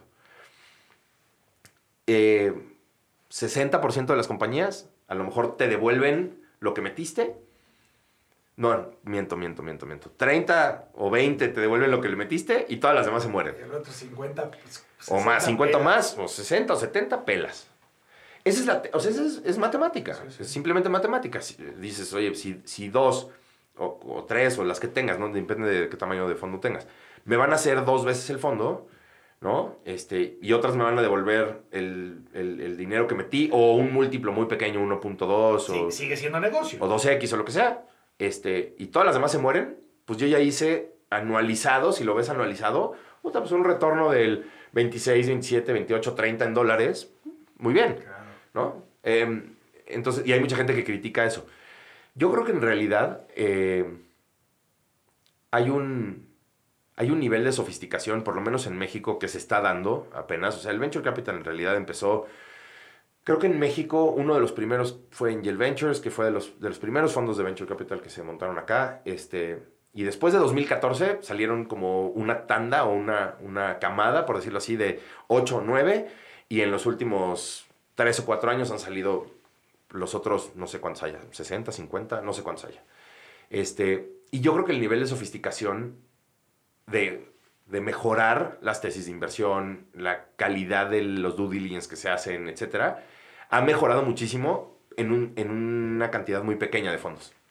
Este, o sea, como que son, hoy ya son algunos obvios, ¿no? Este, están, pues, Mountain Nazca, OLVP, este, Cometa Capital, este, Dalus. referentes. Son los referentes, ¿no? Son eh, muy pocos los referentes, a lo mejor 12 son, serán los referentes. Eh, y de esos 12, pues hay unos que tienen las mejores compañías. Dentro de esos está Mountain Nazca. Entonces yo creo que también ha sido mucho el mejorar y hacerte como fund manager muchísimo más sofisticado, ¿no? Hay gente brillante en, en- en muchos fondos de, de- de Venture Capital y que han ido mejorando y, y la han regado también, big time, en, en los primeros fondos, o sea, su fondo 1, o sea, casi nadie le fue tan bien en el fondo 1. En el, en el fondo 2 tienen mucho mejor portafolio. Y, pero también no es que ellos lo hubieran regado en calificar, es que tampoco había la calidad de empresas que hay hoy. Es correcto. No, o sea, en 2012 y 2013 y 14 no había la calidad de empresas que hay hoy. O sea, hoy lo- los, pues no sé, dime cinco compañías que tú consideres que son las que están creciendo en México, las que tienen un poco más de visibilidad. Son usual suspects. Sí. Kavak, Luna, Ben and Frank, este, Justo, eh, Yalo, Credit Justo, Confío, las fintechs, ¿no? O sea, varias fintechs, etcétera, que son no muchas. Y todas esas han salido en los últimos cinco años. Sí, pero ya mucho, Antes de eso, con, con mucho más estructura, más profesionalización, Claro, ¿no? Es otro tipo de, otro tipo de startups. claro, en volumen han salido en los últimos años. Entonces el fondo 1 de todos estos fondos no, No- fue tan no de se buena esperaba calidad. mucho, Algunos ahora sí. O sea, por ejemplo, creo que Kavak sí fue del fondo 1 de, de Mountain Nazca. Este, bueno, del fondo 1 Kavak y Luna y varias muy, muy buenas, la verdad. Y OLVP también tiene muy buenas compañías y algunos Ah, y otros. hablábamos de empresas como justo hace rato. ¿no? Antes de entrar aquí a la cabina, hablábamos como justo, ¿no? De, de, de, de la empresa justo. Ajá, De, cómo ha venido creciendo y la proyección que da, que es una locura, ¿no? claro, que por cierto también es del portafolio de Mountain Nazca. Eso, Eso, eso, caray. O sea, ahora que nos escucha ahí el tocayo, pues ya, a ver qué nos dice. El, el Weather Exacto. Siempre es una chulada hablar con ese güey. Wow. De los mejores emprendedores que hay en este país. Definitivamente, ¿eh? Y un, un, un cuate súper preparado, súper preparado. Muy. Y, y- y da orgullo, yo siempre lo digo, por eso parte de lo que hicimos este proyecto de Entre Employees es eso, ¿no? Eh, enseñarle a la gente, a la sociedad mexicana, que hay mexicanos con una capacidad y un valor extraordinario y que aquellos que nos oyen del otro lado de la bocina, pues sientan que también ellos pueden hacerlo, nomás hay que hacer las cosas bien. Y claro, hay que trabajar duro y, y pegarle, ¿no? Totalmente. Platícanos, este, Manolo, un poquito am, de, de tu proyecto de, de Fairplay. Platícanos, no hemos platicado nada de él. Buenísimo. Platícanos. Pues mira, Fairplay de- en, en realidad nace de Mountain Nazca. Este, nace yo estando en Mountain Nazca. Y, y fue por diferentes motivos, ¿no? Uno de ellos era, este, una de las cosas que yo estaba haciendo en el fondo era buscar ciertos modelos de negocio que, que, fueran muy interesantes en otros lugares del mundo y ver quién los estaba haciendo en Latinoamérica, buscarlos e invertirles muy temprano, ¿no? Y entonces hubo, para, digo, para no hacer el cuento muy largo, nos fijamos en muchos modelos de InsurTech, de FinTech, de, de varias verticales. Y uno que nos llamó muchísimo la atención fue el modelo que hoy tenemos en Fairplay, que es un modelo de Revenue Based Financing para eh, empresas, empresas digitales, más que nada para empresas de e-commerce, ¿no? Entonces, básicamente, y, y esto tiene que, mucho que ver con el tema de Venture Capital. Las primeras compañías a las que los fondos de Venture Capital empezaron a invertir muy agresivamente en México fueron a los e-commerce, porque fueron las primeras compañías tech, si lo quieres ver así, que empezaron a surgir en el país. sea la industria del punto com. Mucho tiempo después, pero sí. O sea, donde ya había muchas empresas de e-commerce o algunas compañías de e-commerce, los fondos de Venture Capital, pues casi todo el deployment que hicieron de sus fondos 1 fueron en empresas de e-commerce. Muchas, mucho, mucha lana se fue a empresas de e-commerce. Cuando ven que eh, tal vez una empresa de software o de, en la industria de salud con tecnología o de PropTech o de SaaS o de lo que sea, tiene una escala muchísimo mayor que una empresa de e-commerce, empiezan a, perder apetito por invertir en, en, en, en muchos e-commerce, no en todos, ¿no? O sea, hoy sigue habiendo una cantidad interesante de e-commerce que están fondeados por Venture Capital y que les ha ido increíble por los fundadores, honestamente. Eh, porque sus productos son increíbles y porque los fundadores son unos ejecutores brutales como Luna, Ben Frank, este, pues muchos, ¿no? Muchos, muchos e-commerce. Y entonces lo que empieza a pasar del 2015 para acá es que el apetito por invertir en e-commerce empieza a bajar y a bajar y a bajar. Entonces, ni están, están un poco en el limbo muchas compañías de e-commerce. Es como de, son tan jóvenes que un crédito bancario no hay manera de que lo vayan a sacar. Son tan chicas que un fondo de venture capital o un fondo de deuda tradicional no les va a meter lana. Entonces, ¿quién va a fondear estas compañías? Y son compañías que tienen una tendencia de crecimiento súper interesante. Pero que están en un limbo, ¿no? Donde ni, ni, ni, con Dios ni con el diablo, ¿no? Sí, sí, sí, exacto. Entonces, sí. hay, hay tan poca inversión para este tipo de compañías que básicamente ese es el modelo. O sea, nosotros lo que hacemos es, te financiamos eh, dos de las cosas más importantes de un e-commerce, que son tus campañas de marketing y tus inventarios. O sea, ahí ya tienes el 80% de la necesidad de capital. Del e-commerce. Está ahí, ¿no? Sí, sí. Eh, o 70%. Entonces, eh, lo que hacemos nosotros básicamente es conectar a estas compañías a nuestra plataforma. Nuestra plataforma lo que hace es pues jalar toda la información de Google, de Facebook, de, de o sea, todas sus campañas de marketing y algunos otros datos, las órdenes de Shopify o de Magento, de la plataforma de e-commerce que tengan. Juntamos toda esa información, la procesamos y basado en eso hacemos una propuesta de inversión que pueden utilizar para sus inventarios o sus campañas de marketing. Entonces tienen un cierto tiempo para invertir este dinero, ¿no? Nos van solicitando el dinero, nosotros se los vamos este, financiando y no nos quedamos ni con equity, ni, con, ni les pedimos ni una garantía de una propiedad, o sea, un aval o una, una eh, ¿cómo se dice? Una, un colateral. Simplemente lo que hacemos es ir cobrando un pedacito de sus ventas. O sea, nos vamos flexiblemente con sus ventas. O sea, vas creciendo y te vas llevando un porcentaje de la venta. Un porcentaje fijo de la venta. Si creces, pues va a ser el mismo porcentaje. Si, si no creciste ese mes tanto, pues es, un, es el mismo porcentaje, pues es una cantidad menor. Eh, y así tenemos un producto tecnológico, porque aparte los, o sea, nuestros clientes pueden, tienen un dashboard en, en Fairplay, en getfairplay.com, tienen un dashboard en donde pueden ver todas las métricas de, su, de sus campañas, de, o sea, sus KPIs de e-commerce más importantes, básicamente, y próximamente estamos haciendo ya todos los módulos de, de manejo de inventarios, de insights de inventarios, no es manejo de inventarios. Entonces, lo que hacemos, somos una empresa tecnológica con financiamiento para toda la industria de e-commerce en Latinoamérica. Y que le da chance de, al emprendedor de crecer de la manera correcta, porque va a estar cómodo con el porcentaje, porque aparte tiene fondeo, y luego pues tú con las métricas también les puedes ayudar para, pues vamos a decir como se dice en México, darles un zape, si es que, ¿no? Se están yendo por la libre, decir, oye, pues mira, pon ojo aquí, ¿no? Porque Exacto. Si, si haces esta estrategia o cambias acá, o sea, también funges como consultor. Sí, o sea, la misma plataforma hace la, la, función de consultoría, o sea, porque le va diciendo los insights Claro. en tiempo real. Pon, pon, atención, ¿no? Claro. Y, y, y- y por fin pueden tener un producto de financiamiento que se adapte a la velocidad, al tamaño, al, sobre todo al- a la industria, ¿no?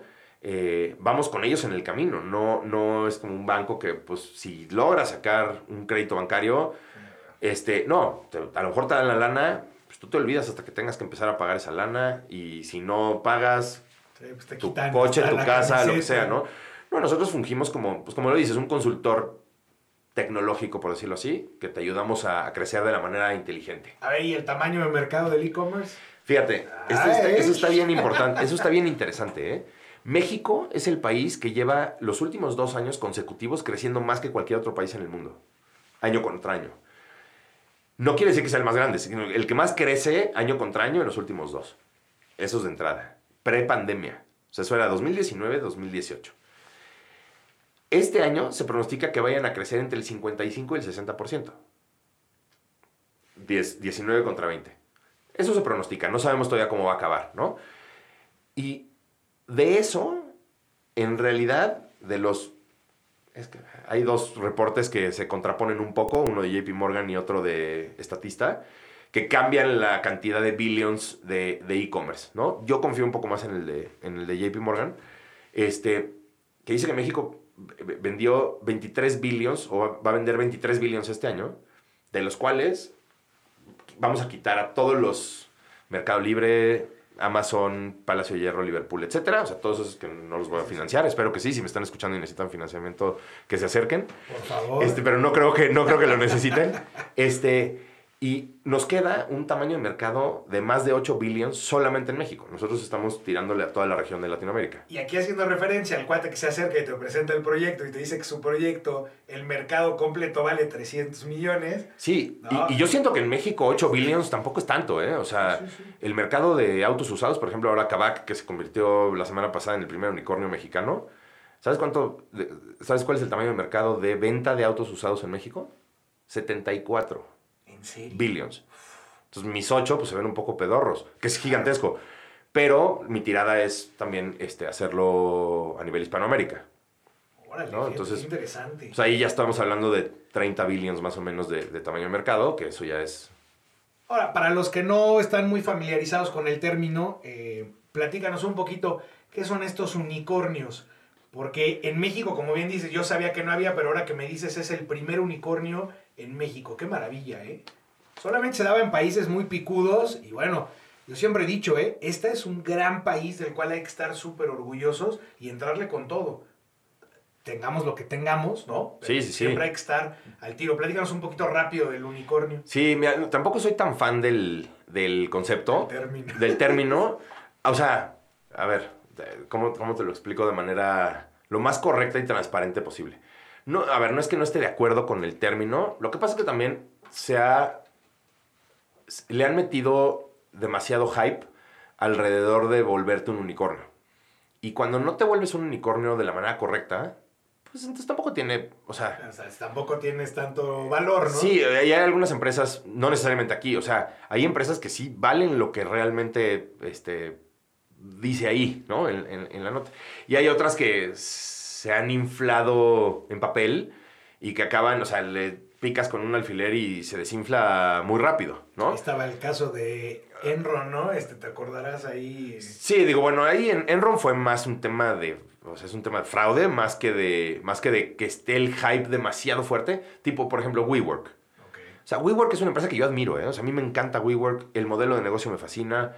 Nunca entendí por qué se ponían como una empresa tecnológica, este, cuando es una empresa real estate puro y duro. Este, pero yo tampoco creo que valieran los 47 billions que decían que valían. Y efectivamente. O sea, eso fue lo que acabó pasando. Alguien le picó un alfiler cuando están tratando de hacer el IPO. Y mostraron el número de... No, no, es que, no, es que, no es que hayan engañado con el número. Es que los inversionistas le metieron lana a unas valuaciones irrisorias por muchos diferentes motivos. Y entonces no valía un poco lo que decían ahí. Hay empresas que sí, que cada, cada dólar lo valen, ¿no? O sea, que está muy bien. Entonces, el tema, el, tema del unicornio y el, el, solamente enfocarte a llegar ahí, este, a mí, por ejemplo, y te lo voy a decir a título personal, que conozco muy bien a, Carlos, a Roger y a, y a Loren, que, que son los fundadores de Kavak, ellos de verdad no es que estuvieran pensando todo el día en vamos a hacer un unicornio. ellos dijeron, vamos a hacer la mejor plataforma de compra de venta de autos usados en el país. Y vamos a hacer un producto brutal y vamos a dar un servicio increíble y vamos a meter las mejores este, eh, metodologías de seguridad para la revisión de un automóvil y vamos a hacer algo espectacular. Y eso es lo que se dedicaron a hacer. Y, por eso valen 1.1 pagar lo correcto, ¿eh? Porque Tengo, pagar lo correcto por el vehículo. Por el vehículo y comprarlo en lo correcto también. Exacto, porque tengo un conocido, se fue a vivir a Canadá, este, mi compadrito me anda escuchando, le mando un beso, compadre. este, cua- antes de irse a Canadá, pues obviamente venden todo y, y justo llevó su coche a, a venderlo con ellos y estaba sorprendido que le habían dado mucho más, bueno, o sea, un porcentaje mayor a lo que tenía él esperado o que le habían comentado tanto el vendedor, ¿no? Este clandestino como la agencia. Estaba realmente muy contento y, y yo tuve oportunidad de vender otro vehículo, igual me decía, no, llévalo ahí con ellos, o sea, híjole, te lo checan súper bien. Este, Es brutal. Y te pagan súper bien, que sales contento. Te pagan justo, te pagan lo justo, pero sabes que tienes la certeza de que la transacción se está haciendo de la manera más impecable Y que con hay. una empresa seria. Claro. Porque exacto. cuántos no han perdido el vehículo porque pues que es que te deposito y, o sea, otra vez, el riesgo. cual. Volvemos al tema del riesgo. Sí. Y, y entonces ellos crearon una empresa sólida, que son los mejores, para mí a nivel mundial, en, en- en- en su, en su rubro, son los mejores que hay. Son los mejores ejecutores, construyeron un producto que vale cada dólar de esa evaluación que se anunció la semana pasada, vale cada dólar. Entonces, al final del día, eh, siempre admiro que, que se tenga el reconocimiento de un milestone de este tamaño con una empresa que de verdad lo vale, ¿no? Y puta, que sea Kavak la, la primera me da, me da muchísimo gusto. Este. ¿No? Y no sé por qué te estaba diciendo este tema. Ah, porque me preguntaste de los unicornios. Entonces, pues, eh, para, digo, para la gente que no sabe, este, es una métrica, es una métrica un poco de vanidad. Sí, es una métrica de vanidad que, que inventaron allá en Silicon Valley, este, que es pues, una empresa que llega a tener una evaluación eh, de más de mil millones de dólares. ¿no? Ese es, por eso le dicen unicornios. Que ya no se deberían de llamar unicornios, este, honestamente, porque pues, se llamaban unicornios porque eran tan raros Sí, sí, era este, fantasía, ¿no? que había muy pocos, claro. Pues ahorita hay 488 unicornios en el mundo, ¿no? Este, entonces, pues ya, o sea, Sí, ya el término. ya el término unicornio no. Y fíjate que el otro día leí una cosa que y me da, me da pena no saberte decir quién lo dijo. Lo leí, por aquí lo tengo en mi celular y no me voy a poner a buscarlo en este momento. Pero alguien dijo, no me acuerdo si un- alguien de Venture Capital o alguien de Private Equity, no me acuerdo quién, dijo, a mí las empresas unicornio no me llaman la atención. Me llaman la atención las camello, ¿no? O sea, los camellos son las que necesitan la menor cantidad de agua y pueden avanzar más rápido en el, en el desierto, ¿no? O sea, al final del día su, su, su, compara- su- su ejemplo Sí. está increíble. Eso es como de, de verdad necesito levantar miles de millones de dólares para avanzar todo lo que tengo que avanzar. Lo que él dice es, prefiero empresas camello. Pues, le metes una buena cantidad de lana, no, no, no algo estratosférico, y pueden llegar a crecer brutal, ¿no? Como los camellos en el desierto, pueden caminar días con un chorrito de agua, Sí, ¿no? sí, sí. Entonces es como... Sí, empresarialmente hablando, por supuesto que un camello te daría más, ¿no? Claro, claro, pero pues, muchas veces sí se necesita, depende de tu modelo de negocio, pues es capital intensive, pues vas a necesitar lana. o sea, Pero es- bueno, hoy orgullosamente podemos decir que México tiene un unicornio. Eh, bueno, que hay que aclarar una cosa. México, gracias a tres venezolanos, tiene Un un unicornio. Eso sí hay que aclararlo porque son venezolanos, mis queridos este, Roger, Carlos y Loren. Tus panas. Mis panas. Ah, yo siempre también digo los venezolanos que llegaron a México con esta fuga, fuga de talentos, ¿no? Derivado de sus temas.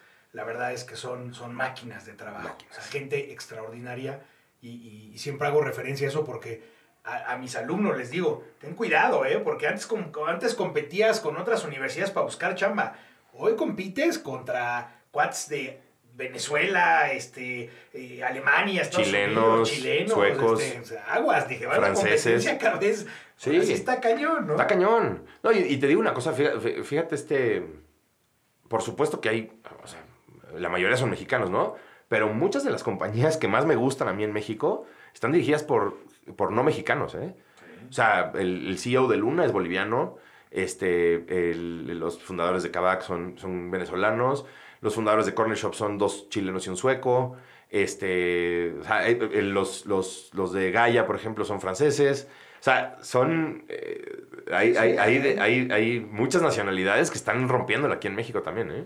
Dime alguna pregunta, esta nunca se le he hecho a nadie y ahorita que estábamos platicando, puede ser que me la contestes tú. A ver. ¿Has tenido la oportunidad de ir a eh, Singularity University? Mira, la oportunidad, o sea, he tenido la cosquillita de ir. La oportunidad no, no la he buscado tampoco. Este, quise ir en el 2014. Dije, ¿qué pasa si me aviento? Me gustaría hacer el programa este de 10 semanas de Singularity. Este, y la verdad es que cuando vi el precio en ese momento, dije, ¿sabes qué? Voy a, o sea, eh, muy pronto voy a emprender o tengo planes de emprender. La verdad es que no me voy a gastar, exacto, no me voy a gastar esa cantidad de lana ahorita en, en esto. Me hubiera encantado hacerlo. He conocido gente increíble que ha salido de Singularity. Este, de hecho, una, una gran amiga es la, la, como la head de Singularity aquí en México.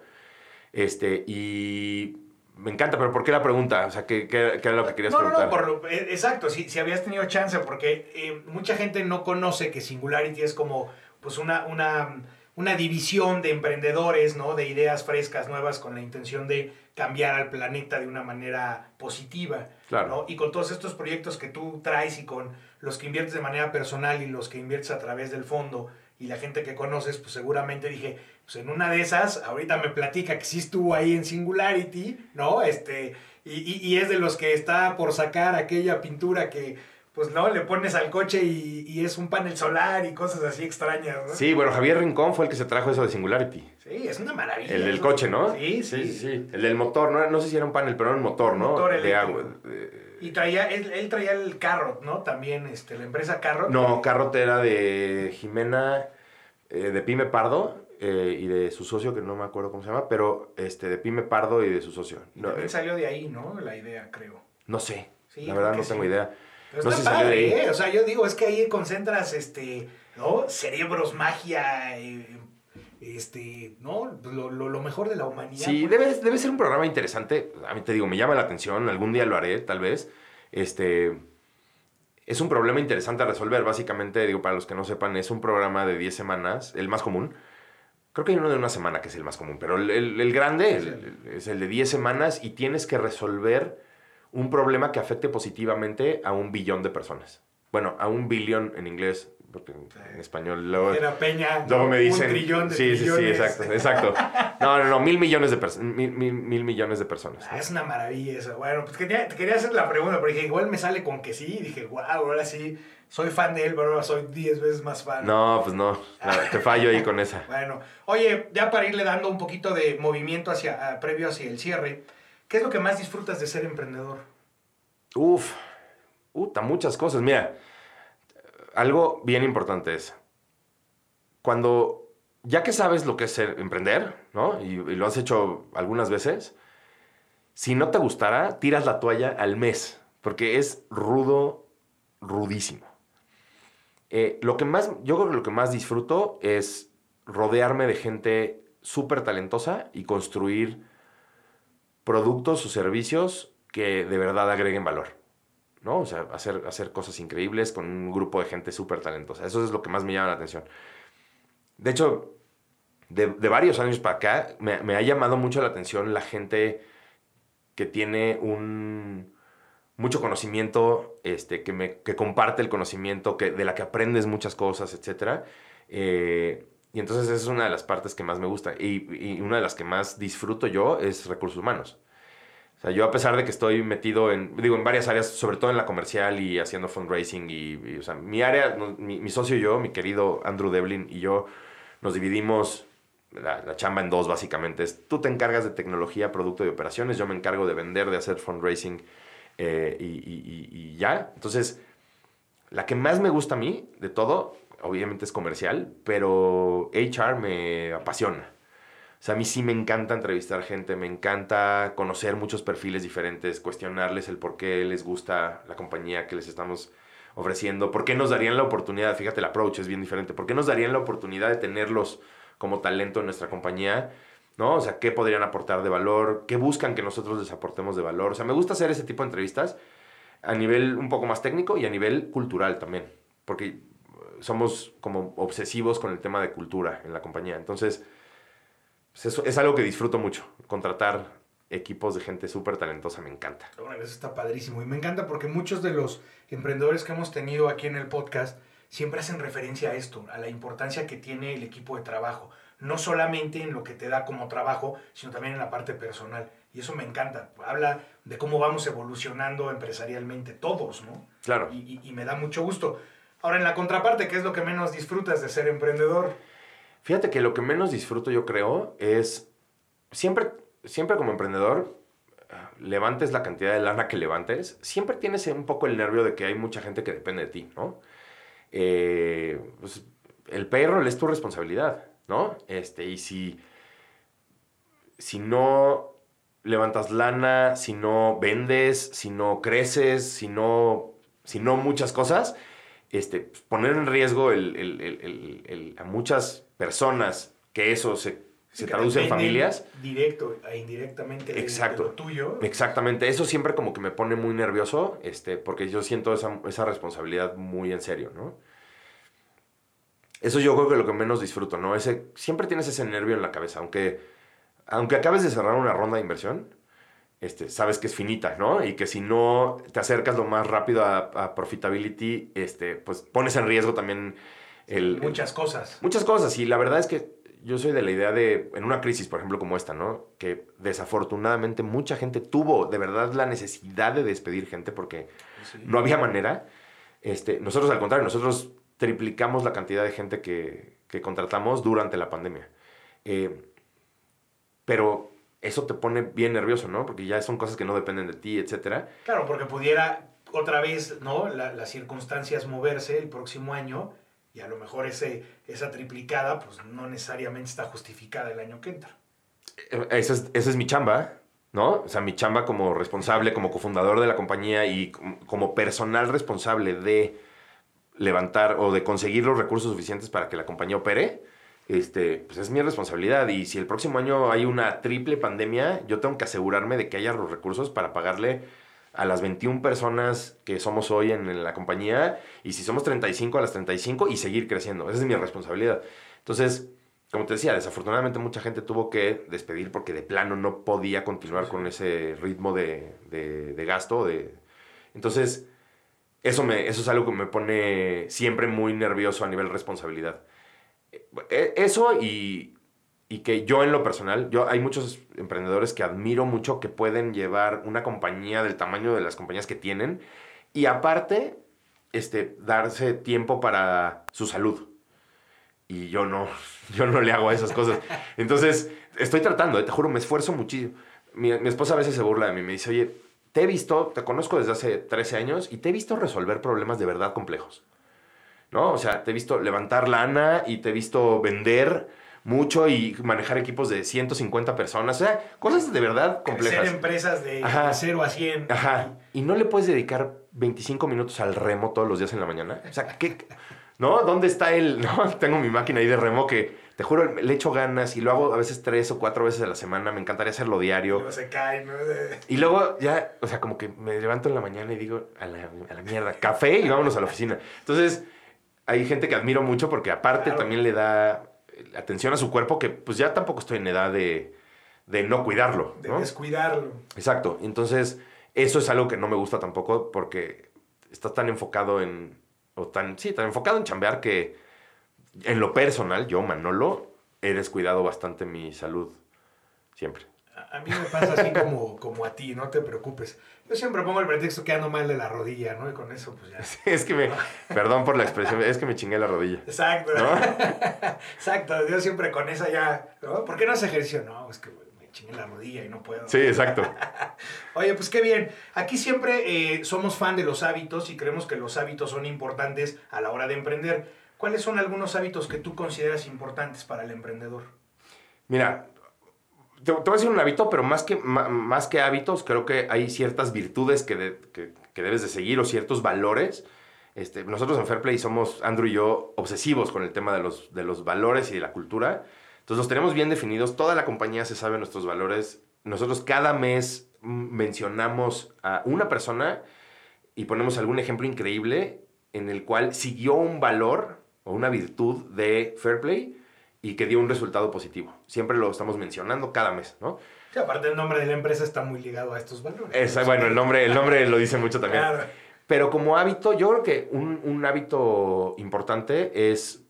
Eh, es, que no, sé si, no sé si voy a decir un hábito realmente o voy a caer en una virtud de nuevo. Eh, ser extremadamente transparente. Si lo o sea, se puede convertir en un hábito, ¿no? De siempre decir las cosas brutalmente honesto, sin herir, sin faltar al respeto, pero ser lo más brutalmente honesto posible porque evitas tiempo, esfuerzo, malinterpretación, este, hay una alineación total, no estás ocultando absolutamente nada.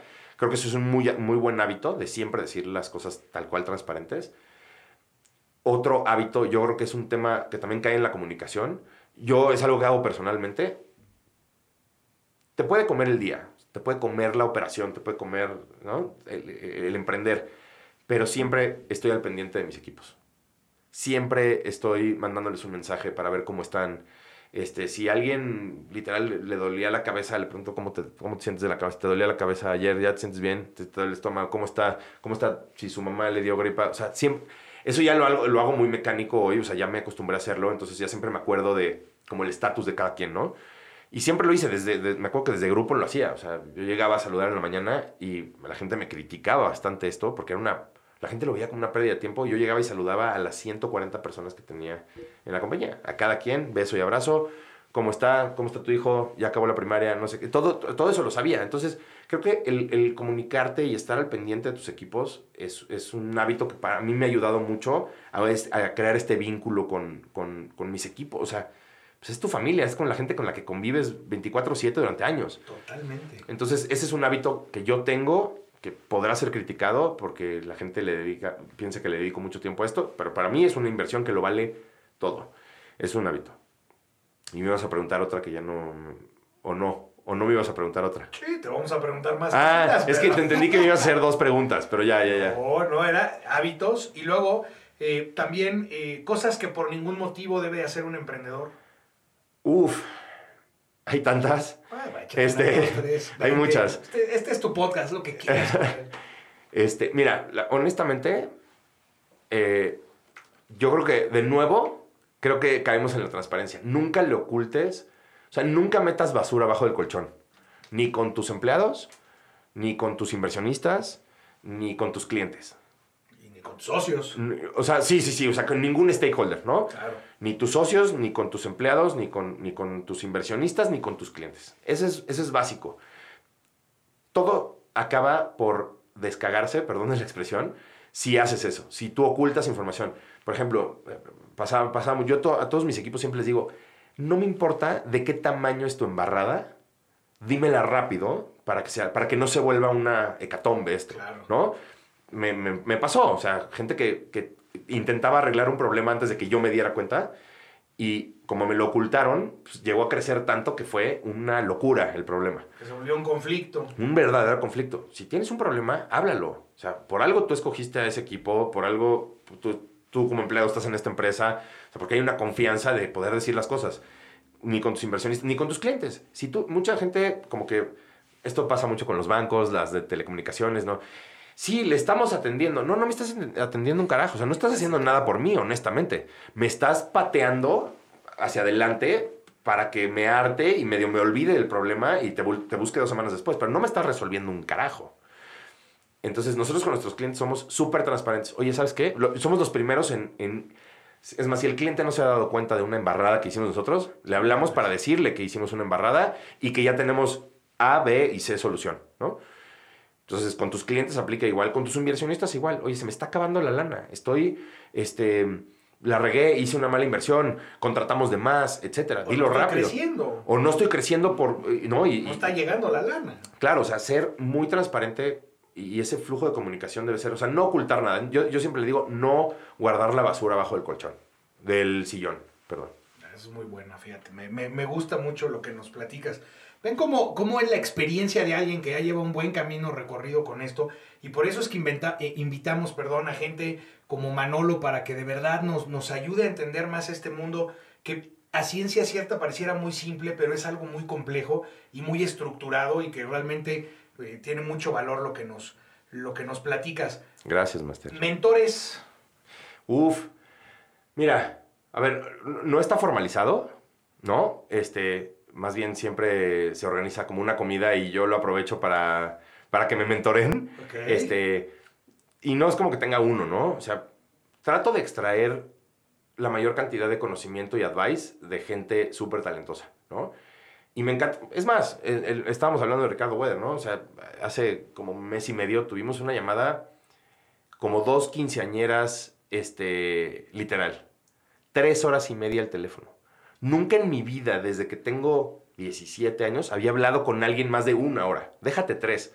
Tres horas y media al teléfono con Ricardo Weather compartiendo cosas, ¿no? O sea, él me, aconsejaba en unas cosas, yo le decía otras, etc. Entonces se, vuelve muy padre y es alguien que yo admiro bastante.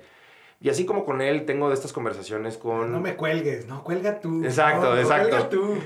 Entonces, este, pues más bien como que trato de, de agarrar mentores dependiendo del tema, ¿no? Este, pero no tengo uno así. Me encantaría tener alguien. Eh, siempre he pensado ahí en alguien, pero, pero no, no, no, no, me... Se ha formalizado. Pues no, nunca me he animado a decirle, oye, quiero que seas mi mentor, mi mentora en realidad, porque es mujer. Este, no me he animado a decirle todavía, pero me encantaría, me encantaría tenerla. Tengo muchos, sí, yo siento que tengo muchos.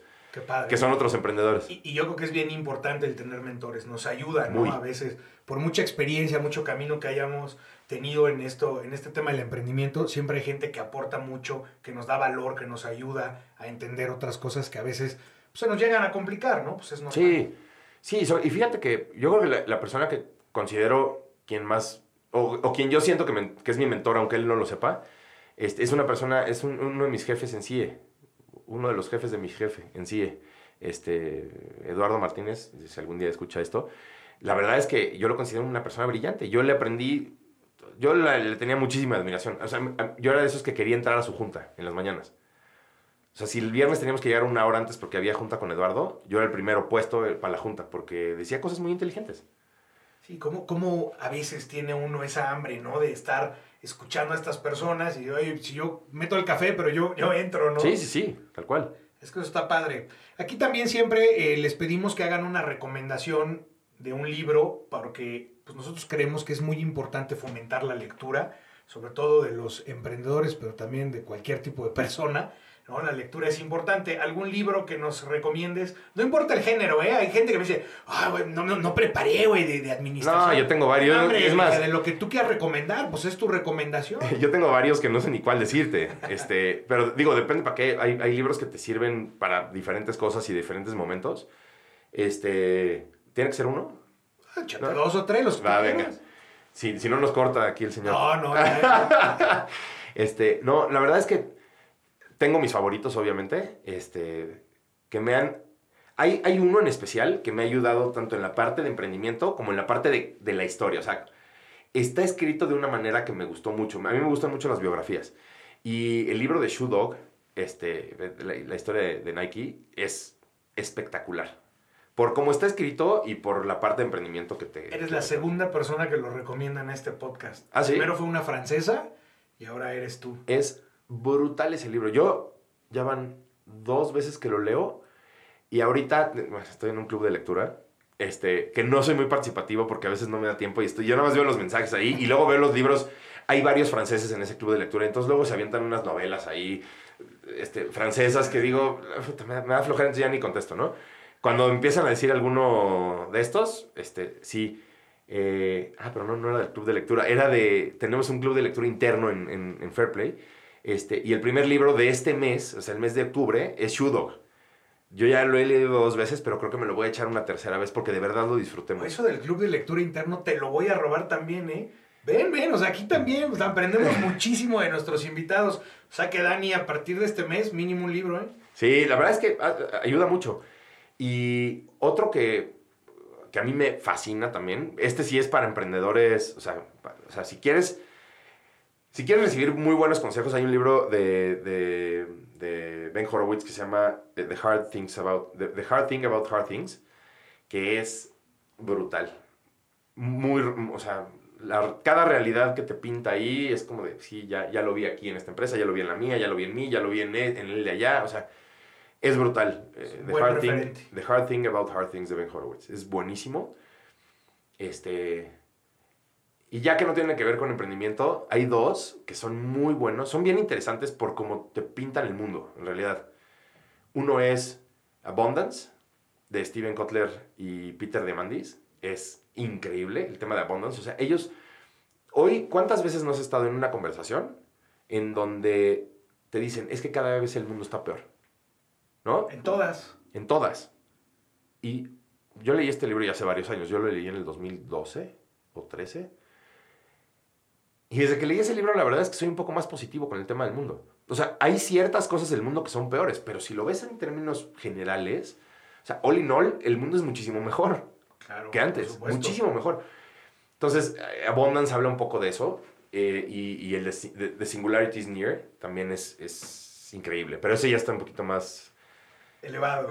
Bueno, pues, Es un poquito más, pero está, es muy padre también ese, ese libro. Entonces, ya dije cuatro. Este, ah, pues muy bueno. Quise meterle como biografía. Este... No, no, muy buenas recomendaciones. Y, y, y, esta idea de que ustedes en sus eh, empresas, aunque no sean los, los, los CEOs o los dueños, pues, pues propongan poner estas, eh, ¿no? estas lecturas eh, participativas en, en el área. Sí, honestamente vale mucho la pena, aunque no lo, no lo hagas obligatorio. O sea, simplemente por cultivar un poco la lectura y que te recomienden algunos libros, este, gente del equipo, o sea, sobre todo, por ejemplo, el equipo de IT, de repente tiene lecturas así interesantes, un poco más densas, diferentes a lo que lees normalmente. Y las biografías que tú hacías referencia, que son bien importantes. Yo hace poco estaba eh, viendo esto, leyendo un poquito acerca de, de Winston Churchill, que se me hace un personaje, bueno, singular en este universo, ¿no?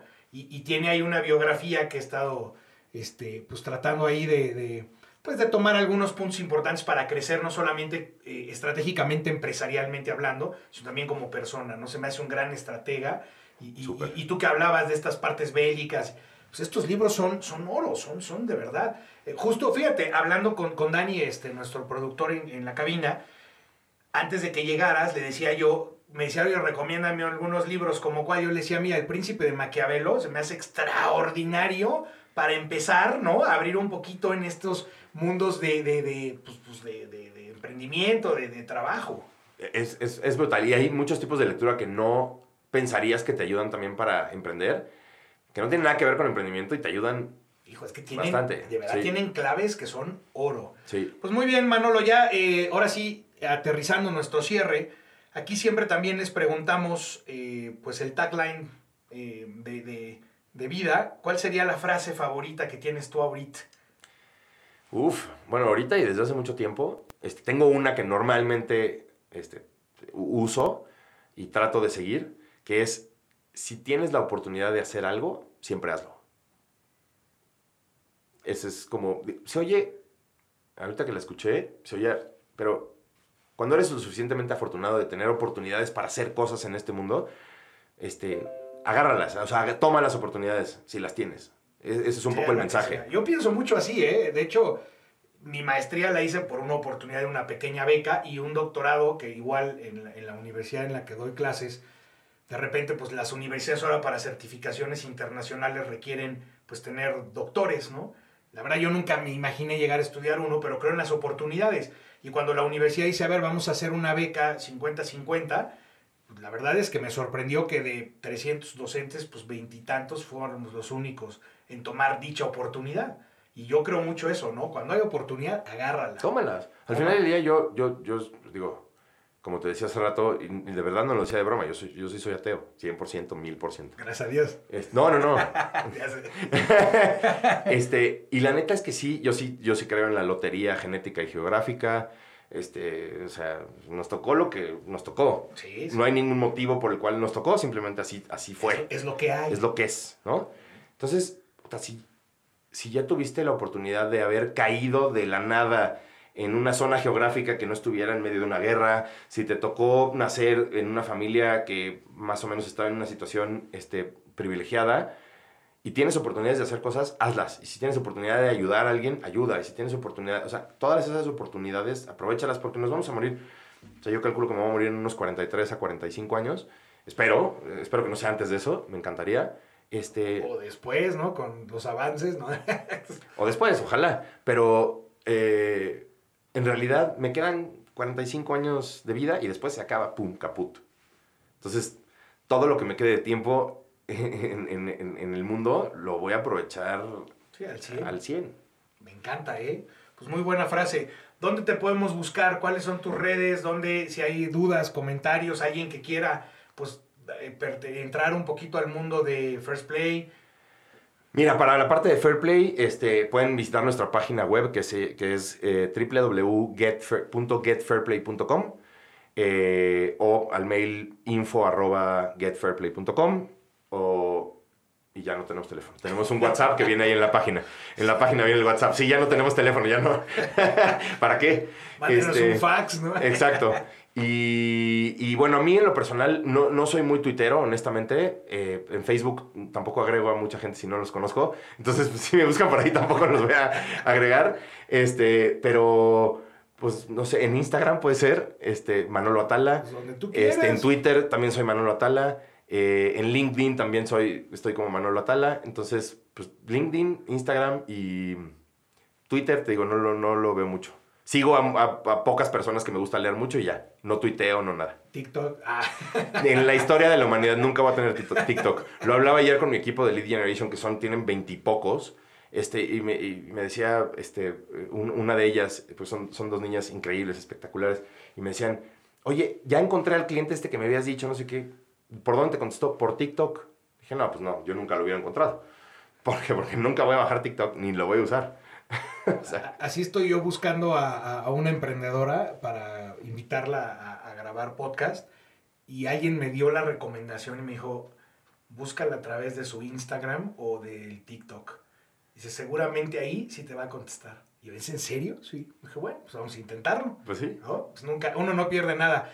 Mi querido Manolo, ¿algo que quieras agregar este, como recomendación para el cierre de este capítulo? Al contrario, ¿no? Nada más agradecerte pues, el espacio. Estuvo bastante entretenido. Muchas gracias a toda la gente que está escuchando. Pues un saludo, un abrazo. Siempre que tengan oportunidades de hacer cosas y de ayudar a alguien, háganlo. Y pues no mucho más. Pues perfecto, pues bienvenido una vez más. Y ustedes, mis queridos entreployis, pues ya lo saben, una semana más, donde los emprendedores de alto impacto vienen y nos platican sus historias. Como siempre, agradecer a Inception Studio por ser nuestra casa productora y síganos en nuestras redes, en Triplois, eh, en Facebook y en Instagram. Que estén muy bien y hasta pronto. Gracias por ser parte de Entreployis. La siguiente semana tendremos un caso más de éxito de emprendimiento donde los profesionistas de alto impacto podrán explicarnos de una mejor manera qué es lo que enfrentan a la hora de emprender. Muchas gracias, hasta pronto.